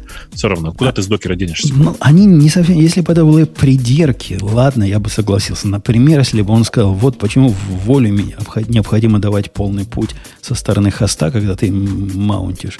Ну, мне действительно кажется странным, почему относительно он не понимает. Это была бы придирка. Ну, напиши PWD там, и, и все, и нет проблем. О чем тут говорить? Бумагу переводить. Но он о серьезных вещах пишет, о больших WTF. Да, ой. Зацепил микрофон. Что у нас там еще интересного в э, темах? Так, э, обратное собеседование. Стоит ли уже начинать покупать книги по раз? Э, стоит просто, ну, только книги покупать не надо, надо пойти и пройти туториал официальный. Э, там, в общем, в принципе, все понятно. Если вы писали, пишете на каком-то другом языке программирования, то с этим вы тоже справитесь. Да, и надо ли э, учить C-Sharp? Это вот какие взгляды у многоуважаемых ведущих на C-Sharp? Ну, Чего? Как, как, когда C-Sharp только появился, э, это было, был глоток свежего воздуха относительно тогда э, того, что происходило с Java. Сейчас вроде с Java все норм. Так, в общих чертах. Ну, фундаментально, смотря зачем изучать. Фундаментально C-Sharp ничего абсолютно нового, никаких знаний не даст. Это самый стандартный язык, который можно представить, ну, в хорошем смысле. То есть ничего интересного из него, наверное, не почерпнуть, ну, для интереса можно. Кстати, редко встречающаяся у нас тема а, про то, что ускорили стандартную сортировку. А, нет, там другая история немножко. Э, есть э, такой популярный американский программист Андрей Александреску, который, несмотря на имя Андрей, вообще, в принципе, он то ли болгарин, то ли румын, я уже не очень помню. По фамилии румын. Ну, наверное, да. Ну, который, который, экспериментируя с э, вообще с темой сортировки, для, как, как выясняется потом, для D, в смысле, он же делает язык программирования D, э, он э, сделал std сорт, короче, сделал сортировку, которая уделывает std сорт на 3% по сравнению с почти любыми компиляторами на случайных данных. По сравнению с, любыми с библиотеками случайных данных. При этом сделал он это просто подходя чуть более глубоко, что ли, в смысле, чуть более глубоко разбираясь в процессе сортировки. То есть, ну, там есть тон, тонкие моменты внутри квиксорта. На самом деле, я вам вот, вот что хочу сказать. Посмотрите этот ютубный э, доклад. Он офигенный, во-первых, потому что Александреску очень неплохо рассказывает, он реально хороший докладчик. В смысле, это редко среди чувак. Это э, доклад с CPP-конфа последнего. Он в деталях рассказывает не только, как э, собственно говоря, как он его ускорил, но и как, это, как он до этого дошел. И у него там довольно интересные выводы такие. Эм, в том числе он в какой-то момент говорит прямым текстом, что кажется, то, что, то, что мы перестали все ускорять, и то, что мы перестали получать э, хорошие результаты в разных таких вот программах, как сортировка, э, это вина дженериков типа, когда появилась всеобщая любовь к дженерикам, э, мы, по сути, решили отказаться от того, чтобы использовать, чтобы получать классные новые вещи, как он говорит. Ну, короче, посмотрите, это очень интересное само по себе выступление. Оно часовое, оно длинное, но все равно оно того стоит. Пока ты рассказывал про Александреску, я перевел взгляд направо, на полку, где у меня стоят вот эти трупики с, э, с убитых деревьев. И эта книжка у меня есть. Прямо стоит до сих пор. Александреску-то? Modern C++ Красная? Да. Да, да, стоит. Которая, как мы с тобой тут не раз уже соглашались, нанесла C++, он, наверное, самый большой вред, который можно себе представить. Но ты понимаешь, да? Еще раз говорю, у него слайд есть, на котором... Я, я, я сейчас не, не буду мотать туда, но на слайд, на котором написано «Generic programming is why we can't have nice things». Ну, он сильно поменял Понимаешь? свои взгляды с тех пор, видим. Ну вот, как бы он был застрельщиком этой революции дженериков и все, что с этим связано, и вся эта история с Локи и появившимся потом бустом, это во многом заслуга Александреску. Но он говорит, как бы повзрослел я, теперь все понял. Посмотрите хотя бы ради этого. Это важный, важный фундаментальный момент такой. Не, ну это интересно, такая эволюция человека-программиста и какого-нибудь там ресерчера. Он не отказывается от дженериков на самом-то деле. Но вы посмотрите, еще раз говорю, вот сходите и посмотрите этот доклад. А просто как искать? Просто фон. Александреску У нас, знаешь, у нас там в комментариях есть ссылка на него. А, окей. Ссылка на полный доклад. А искать, да, по, по запросу Александреску CPCon 2019. Он там один доклад делал. Э, э, прямо, реально, прямо хороший доклад. Вот кроме шуток. И хороший, понятный английский для тех, кто в своем английском сомневается. Мне кажется, вы все ну, поймете, потому что native. слайды классные. О, как, ну, в смысле, а. он не нейтив, безусловно, но он очень давно в Америке. Нет, ну просто у не нейтив всегда чуть легче английский. Их как бы чуть как бы проще слушать. Знаешь, э, у всех по-разному. Я вот знаю таких нескольких таких не нейтивых, не нейтивых, которые настолько интенсивно взялись за изучение, за изучение английского, что они знают столько слов, которые встречаются только в словарях, да нет, может быть, там, например, европейцы, они там с детства изучают английский. Там вроде как они, вроде там, и не знаю, и не нейтив, но трудно. Это какие, например, европейцы ну, с детства изучают? Немцы, а немцы, голландцы, да. Голландцы изучают да. все языки сразу. Шведы, шведы, по-моему, почти вся Скандинавия. Но вообще здесь, Ксюша, согласен. Неважно, сколько человек живет, если он живет там не с детства в этой стране, то все равно нейтивы, нейтивы говорят по-другому. Я видел недавно была гошная тусовка, и одна из лекций была какая-то девушка выступала, не помню, как ее зовут, но такое ярко русское имя.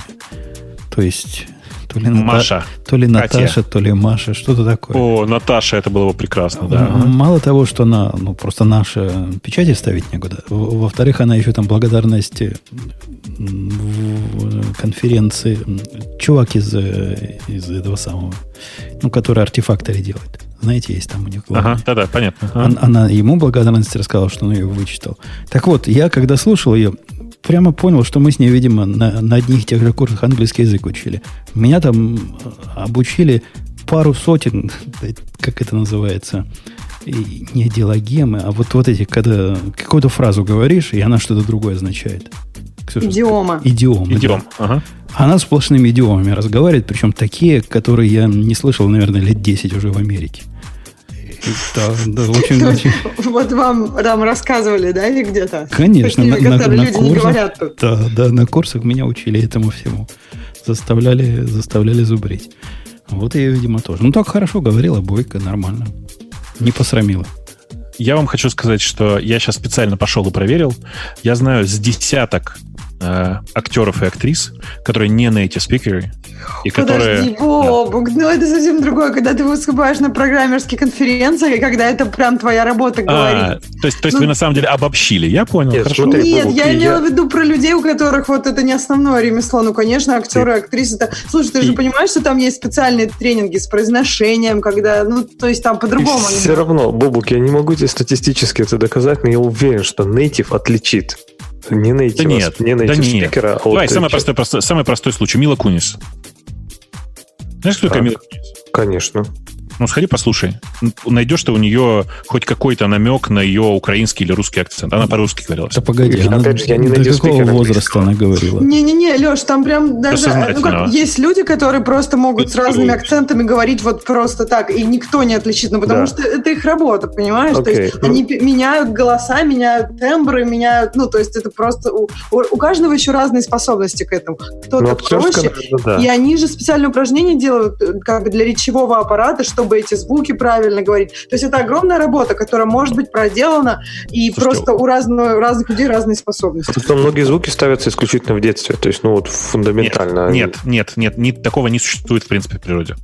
Э, речевой аппарат у человека продолжает развиваться до, до, момента смерти. Нет, подожди, там Леша, там, тут... мне кажется, есть, есть моменты, э, что некоторые звуки люди уже там не отличают, если они не слышали там этих звуков регулярно в каком-то детстве. Все равно отличают. Да, ну, да, все равно это как бы это все нарабатывается, но вот этот момент, Бобок, как раз речевой аппарат разрабатывать легче, чем вот, вот, вот эти разницы. Ну, то есть, если, например, ты вообще не слышишь тоны, ты, например, никогда... Это намного сложнее, и, и как бы этому, этот процесс будет просто дольше, потому что это связи, которые тебе нужно будет делать нейронные, которые будут делаться через вот через, я не знаю, там, Африку и Антарктиду, а не Смотрите, значит, э, мысль о том, что дети, маленькие дети легче учатся, это, ну, в смысле, это правдивая история, но только из-за того, что у них они сконцентрированы на самом деле на обучении. Там никакого замедления в мозгу э, не происходит. Есть куча разных техник, которые позволяют тебе довольно быстро набирать языковую практику и в том числе набирать э, э, дикцию. Тут не столько про мозг же, сколько про мышцы именно. То а мышцы, а вот, а вот это то, про что говорила Ксюша, про то, что есть э, языковые, как бы это даже не упражнения, это набор упражнений, которые заставляют развиваться те мышцы, которые ты в своем языке не эксплуатируешь. Ну, окей. Это, да, Короче, как где логопед, только не для своего языка в 5 лет, а в 25 или я не знаю во сколько, и для другого языка. Все так. Больше того, я вам скажу, что э, ну, как бы фрикативная R, вот эта картавость, про которую все говорят, она во взрослом возрасте вообще-то у людей в среднем фиксится легче, чем в детском. Ну, типа, вот эта традиционная история, которую все а вспоминают. Почему? Почему? Потому что, потому что ребенку очень сложно понять, зачем. Ну, а, ну то есть ты сейчас тут тупо про мотивацию. Ну, например, мне эти упражнения... У меня было... Я не выговаривала R, но мы пришли логопеды, мне так эти упражнения нравились, что я там, не знаю, я просто сутки их делала, не останавливаюсь. Ну, потому что делать ты еще не меньше в 5 лет, понимаешь? И как бы все, подчинилось это... Я все с логопедом, а у меня, например, дети э, до более-менее сознательного возраста вообще не понимали, что, ну, что я картавлю. И тоже mm-hmm. так пытались. Типа, ну, мы... да, младший сын пришел в какой-то момент и сказал, что ой, здорово, вот Вакарчук э, поет так же, как папа. Не знаю, кто это такой, но должно быть смешно. Ну, потому что Слава тоже э, картавит. Окей, пошли к следующей теме. Давайте. А, так, сертификация Wi-Fi 6. Ну, ну, что тут сказать? Ну, что, очередная сертификация Wi-Fi. Да, кто быстрее, 5G или Wi-Fi 6, да? Так, GitLab привлек еще кучу денег. Ой. IPO. Да-да-да. Кстати говоря, вызов, высказывается в комментариях мысль, что Женя является маркетмейкером для GitLab. Да, только сейчас у них, видимо, оценка должна упасть, потому что он же уже говорит, что хочет на GitHub обратно. И, а, подожди, вот когда он их начнет хвалить, тогда у них оценка и начнет падать. Может, как раз, может, уже не доля, и он там накручивает как раз а общественное мнение. Э, у них все время оценка растет, а Женя все время говорит, что все плохо. Я вам на это только как Церус могу ответить. Не могу ни подтвердить, ни опровергнуть. Правильно, правильно.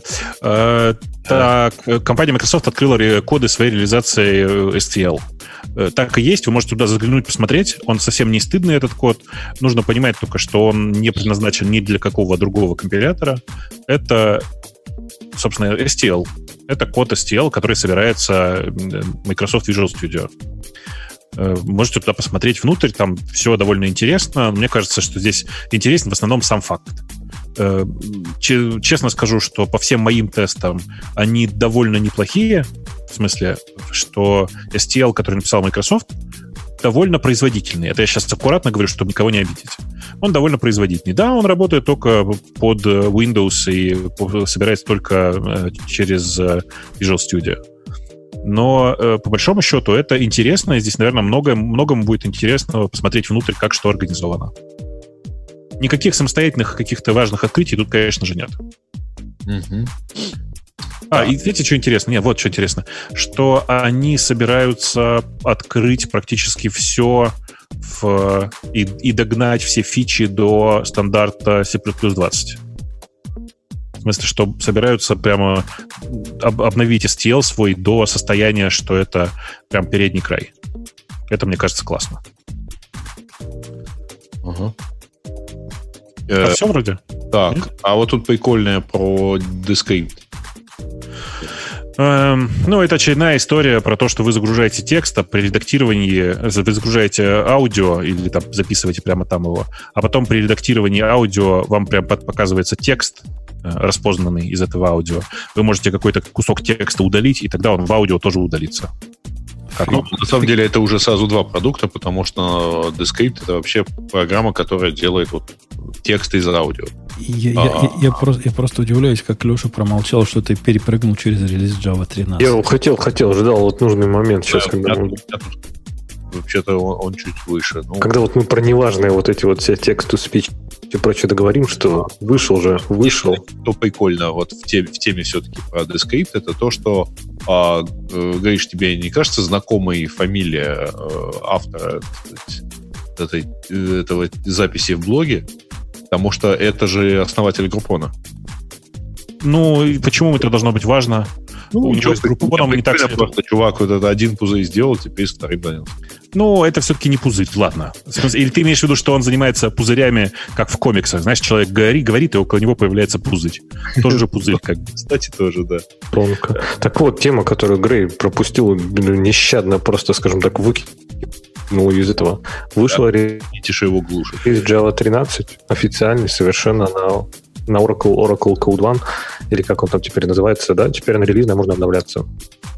Э, Да. И главное, самое, самое главное, это же свечи, которые выражения теперь, правильно? Свечи уже, уже были, они немножко их дополировали. То есть свечи были в 12 в режиме. Во-первых, по-моему, сейчас 11 версии они добавили такую штуку у Java компилятора, как превью фичи компилятора.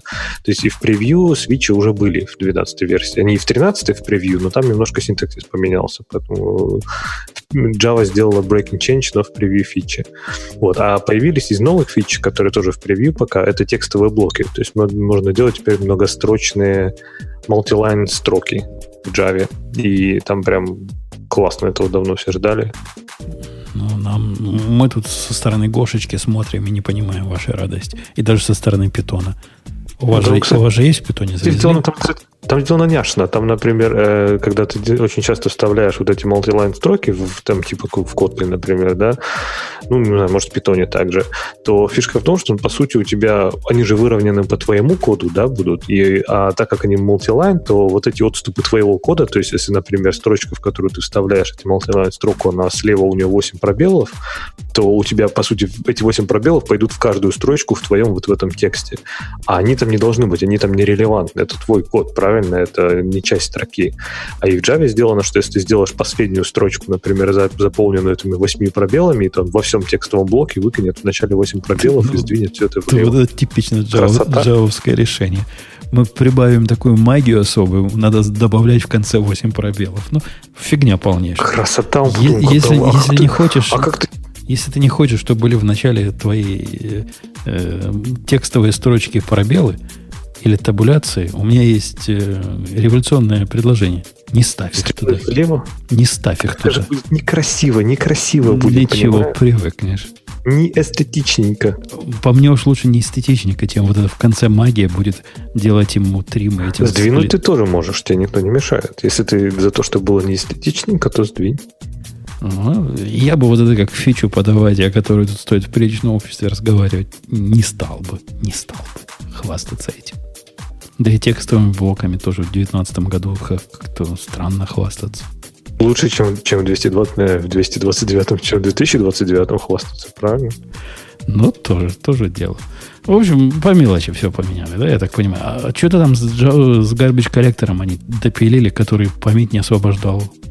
Как это он так Не, ну ZGC это один из э, этих сборщиков мусора, который а, сверхнизкие паузы, огромные гигабайтные хипы, он уже был доступен, опять же. Э, И теперь его сделать так, что по умолчанию его поведения он будет отдавать память там через какое-то время, он будет автоматически освобождать всю память, а не держать ее до последнего. Про, про JEP 350 я вообще не понял, что такое Dynamic CDS Archives и, и куда коней запрягать. Это зачем? Это типа типа аут, э, аут для бедных. То есть можно будет запустить приложение, и скомпиленные классы будут складываться в специальный архив, и этот архив можно будет потом переиспользовать при, например, следующем запуске приложения. То есть ускоряют первый запуск, что ли? Первый запуск, ну и типа вообще дают, я так понимаю, изначальные прикомпиленные классы дают в рантайме, которые потом опять же может JIT перекомпилить, но какой-то вот изначальный state of the world у них уже будет. Ну ладно, ну окей. Ну окей. Счастливое число, поэтому все обновляемся. Это Удобно. ко мне придут, будут просить, построй мне новый образ для, для Java 13. Как мне этот Java достал уже своими частыми обновлениями? Раньше построил раз в 5 лет э, образ сборочный, и все пользуются. А теперь вон оно как, каждые 9 месяцев надо. А теперь вон что. Вон что. Подожди, ну так научи ты сам. Ты же говорил, что DevOps не нужны и все такое. Конечно. И каждый не нужны. программист себя должен обслуживать. Именно. Так почему ты их всех обслуживаешь? Именно так я говорю, но ты понимаешь, есть, есть реальная жизнь, когда коллегу, который ко мне за этими образами приходит, я научил всему. Раньше он ко мне ходил, построй мне докер-файл. Я ему пару построил, потом начал посылать. Но есть какие-то вот, есть какие-то границы разумного. Если раз в 9 месяцев цена, это мне заняться полчаса и это построить, а с другой стороны, это его депрессия на две недели, если я его заставлю это строить, то лучше я заплачу эту цену, чем его здоровье. Подожди, а почему у него депрессия на две недели? Вот. Плачут все какие-то, то плачут, то депрессия на две недели от получи- по- получасов девопсов работы. Да-да-да, такие люди тонкие. Программисты, же они вообще немножко ненормальные. И вот у этого конкретно такой бзик. Он, он от этого просто дичает. И это я уже понял за, за годы, пока учил его девопсу. Дичает. Поэтому не стоит разменяться на мелочи. Вот если мы какой-нибудь вместо докера что-то новое впендюрим, этому я его научу через его депрессию. А вот на таких местах, ну, надо Ты понимать. его научи психоанализу, что это не так страшно, что один раз не девопс и все остальное. Это уже поздно. Он моего возраста. В нашем возрасте с ним уже ничего не научиться. Ничего себе ты какой жесткий. Да, да, уже надо А понимать. как ты на Go перешел, прости, пожалуйста, несколько лет назад? Ну, так я, у меня, мои, мои тараканы, они в другой области живут. Они не такие, как А. его тараканы.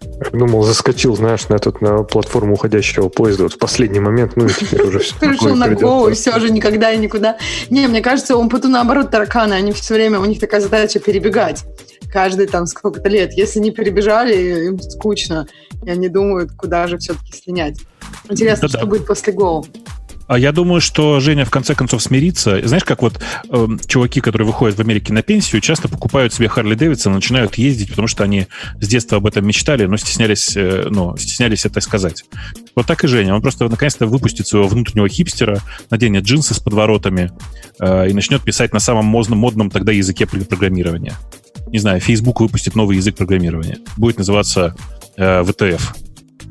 Ну, вот на нем и буду. И обязательно с каким-нибудь реактом. Э, какой сейчас реакт носят? React Native. Вот с этим буду, с реактом, да. Вот Ты уже обязательно. тогда свой, свой язык просто запилил, То- тоже, тоже дело. Окей, есть у нас еще что хорошее?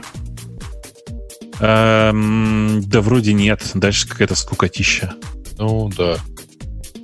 Ну, тут человек старается, старается уже пятый выпуск подряд. Х- э, Интересуется, как, как во взрослом возрасте освоить навыки программирования. Берешь и осваиваешь. Причем Только возраст. что, вы- только что выяснили, что никак. Н- Да Нет, нет, нет это- задачи стать профессиональным кодером. Это что означает? То, то есть ну, для души по- попрограммировать, в смысле? Ну да. А, окей. С каких книг начинать, чтобы избежать дурных привычек и приемов? Я даже не знаю, как на такой вопрос отвечать надо. Кроме как Мне кажется, что если ответил. вы еще вообще не программируете, лучше дурные привычки, чем никаких. Ну да. Фиг знает. Ни- Фиг знает. А никакой, вдруг мы, это во взрослом возрасте уже не того. никакой особой магии нет, хотя было бы очень круто, если вы найдете кого-то, кто вам сможет э, устроить э, ну, как это, демагизацию. То есть э, поначалу это все выглядит какой-то магией, и как-то вообще непонятно, почему оно так. На мой взгляд, очень важно с самого начала попытаться понять, почему именно так, но самому это невозможно понять из книжек. Если есть кто-то, кто объяснит, что, ну, смотри, вот, вот такая система, вот так, вот это все придумано, примерно поэтому оно работает. Это, это очень круто. Однако это не обязательное требование. Можно потом и с возрастом разобраться, как оно на самом деле было внутри. Ну, ну, вообще, кстати, глядя на список книг, которые там советуют, если особенно писать для себя, то, конечно, читать Clean Code или рефакторинг вообще никакого смысла нет, даже не надо на них тратить время. Я вот согласна с Умбутуном, что хорошо, э, что если есть какой-то человек, и, ну, можно, чтобы он объяснил, или, но еще мне кажется важно, чтобы был кто-то, кто может на вопрос ответить, потому что демагизация, мне кажется, проще всего проходит, когда, ну, когда понятно, где человеку кажется магия. То есть, ну, просто вот есть какой-то вопрос, я не помню, меня кто-то спрашивал, ну, вот просто, а как интернет работает? И вот мне кажется, что это ну, такой хороший вопрос, как, который можно вот, ну, начинать копать. Например, если вам интересно. То есть начинаете копать и уже там понимать, где для вас магия, где не магия, и как бы и дальше, куда копать. Э, подводя итог, нет никакого волшебного способа, уважаемый RAN 2222, как это придумать. И нет никакой правильной книги, которую надо почитать. Я всегда топлю за то, чтобы участвовать в каких-то проектах. Либо самому, ну, если уж совсем заскорузлый интроверт, начинать переть, либо приходить к кому-то в проекты. Особенно к тем, которые объяснят, почему ты делаешь все не так. Это, это очень ценится. Надо искать именно критики, особенно поначалу. Даже самой жестокой. Да, да. Ну что, все? Есть еще? Где? Все? Не знаю, я пошел, посмотрел, ничего интересного, если честно, там дальше нет. Э, окей. Раз нет, так значит нет. И времени. О, ты времени уже. Это я на время посмотрел. 2.44? А, Это мы с цепи сорвались? Белины Это вы с цепи сорвались в, в, в комментариях наших, этих, в, в комментариях от э, пользователей. Okay. Наших, в смысле, от слушателей. Окей, okay. виноваты, виноваты. Да, но, да, да но Это компенсация из-за того, что у нас прервалась трансляция. Давайте на этой оптимистической ноте. Спасибо всем, кто пришел вовремя. Даже Вовок не пропустил. Хотя Ксюша, конечно, опоздала минут на 15. Что позор, позор. В следующий раз Ого. начнем наказывать за более чем пятиминутное опоздание. Будет Точно. Кто, кто больше всех опоздал, тот выбирает, тот первую тему э, озвучивает. Точно. Так первую тему уже обсудили, если кто-то опоздал. Того будем называть весь выпуск Марусей. Готовьтесь. Э, Digital Ocean, пока. До следующей недели. Пока. Пока. Это шоу создано при поддержке Digital Ocean. Digital Ocean – провайдер доступного облачного хостинга. Всего за 55 секунд и 5 долларов в месяц вы можете создать свой облачный сервер в одном из дата-центров, расположенных в Нью-Йорке, Сан-Франциско, Амстердаме и Сингапуре, и управлять им с помощью простой, интуитивно понятной панели управления или воспользоваться мощным мощным API. Начните прямо сейчас. Введите промокод радиодефис при регистрации и получите 10 долларов бонуса на аккаунт.